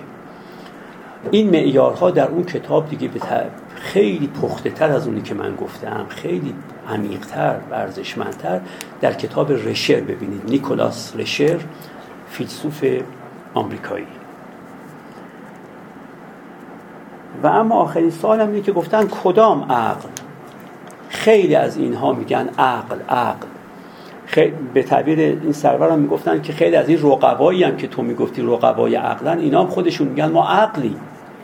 خب خودشون میگن غیر از اینه که ما میپذیریم یا نمیپذیریم ادعاشون. توجه می‌کنید؟ عقل اگر بخوام به زبان خیلی ساده بگم اگر من به شما گفتم الف به است و من گفتید که به چه دلیلی الف به است و من گفتم چون الف جیم است و جیمم به است و بعد نتیجه گرفتم الف به است به این میگیم عقل عقل یعنی چی؟ یعنی ادعات رو بکن نتیجه یک استدلال من ادعام چی بود؟ ادعام این بود که الف به است بعد اینو چیکارش کردم؟ تبدیلش کردم به نتیجه یک استدلال. یه استدلال آوردم گفتم الف جیم است جیمم به است. پس شد الف بس ببینید هر وقت آدم مدعای خودش را تبدیل کرد به نتیجه یک استدلال ما با عقل سر کردیم اما اگر من این کارو می‌کردم می‌گفتید الف می‌گفتم الف بس می‌گفتید که از کجا میگه الف بس به جایی که بگم چون الف جیم است و جیم بس به جای این می‌گفتم که الف بس به خاطر اینکه ایکس گفته الف ب است این ایکس هر کی می‌خواد باشه. بنیانگذار دین و مذهب باشه. الهیدان باشه. فیلسوف باشه. عارف باشه. عالم علوم تجربی باشه. از فرزانگان باشه. هر که باشه. فرق نمی‌کنه. به محض اینکه گفتم الف ب است چون ایکس می‌گوید الف ب است این دیگه من از عقلانیت مادم چی؟ بیرون دیگه. منفک شدم از عقلانیت. بنابراین اینکه اینا میگن ما ما خودمون رو عقل می‌دونیم خب بگن ولی ما نمیپذیریم. ما میگیم عقل وقتی است و ما وقتی با عقل سر و کار داریم که هر سخنی تبدیل بشه به نتیجه یک استدلال. هر وقت به نتیجه یک استدلال یه سخن رو تبدیلش کردن وقت سخن من عقلانی خواهد بود. و سلام.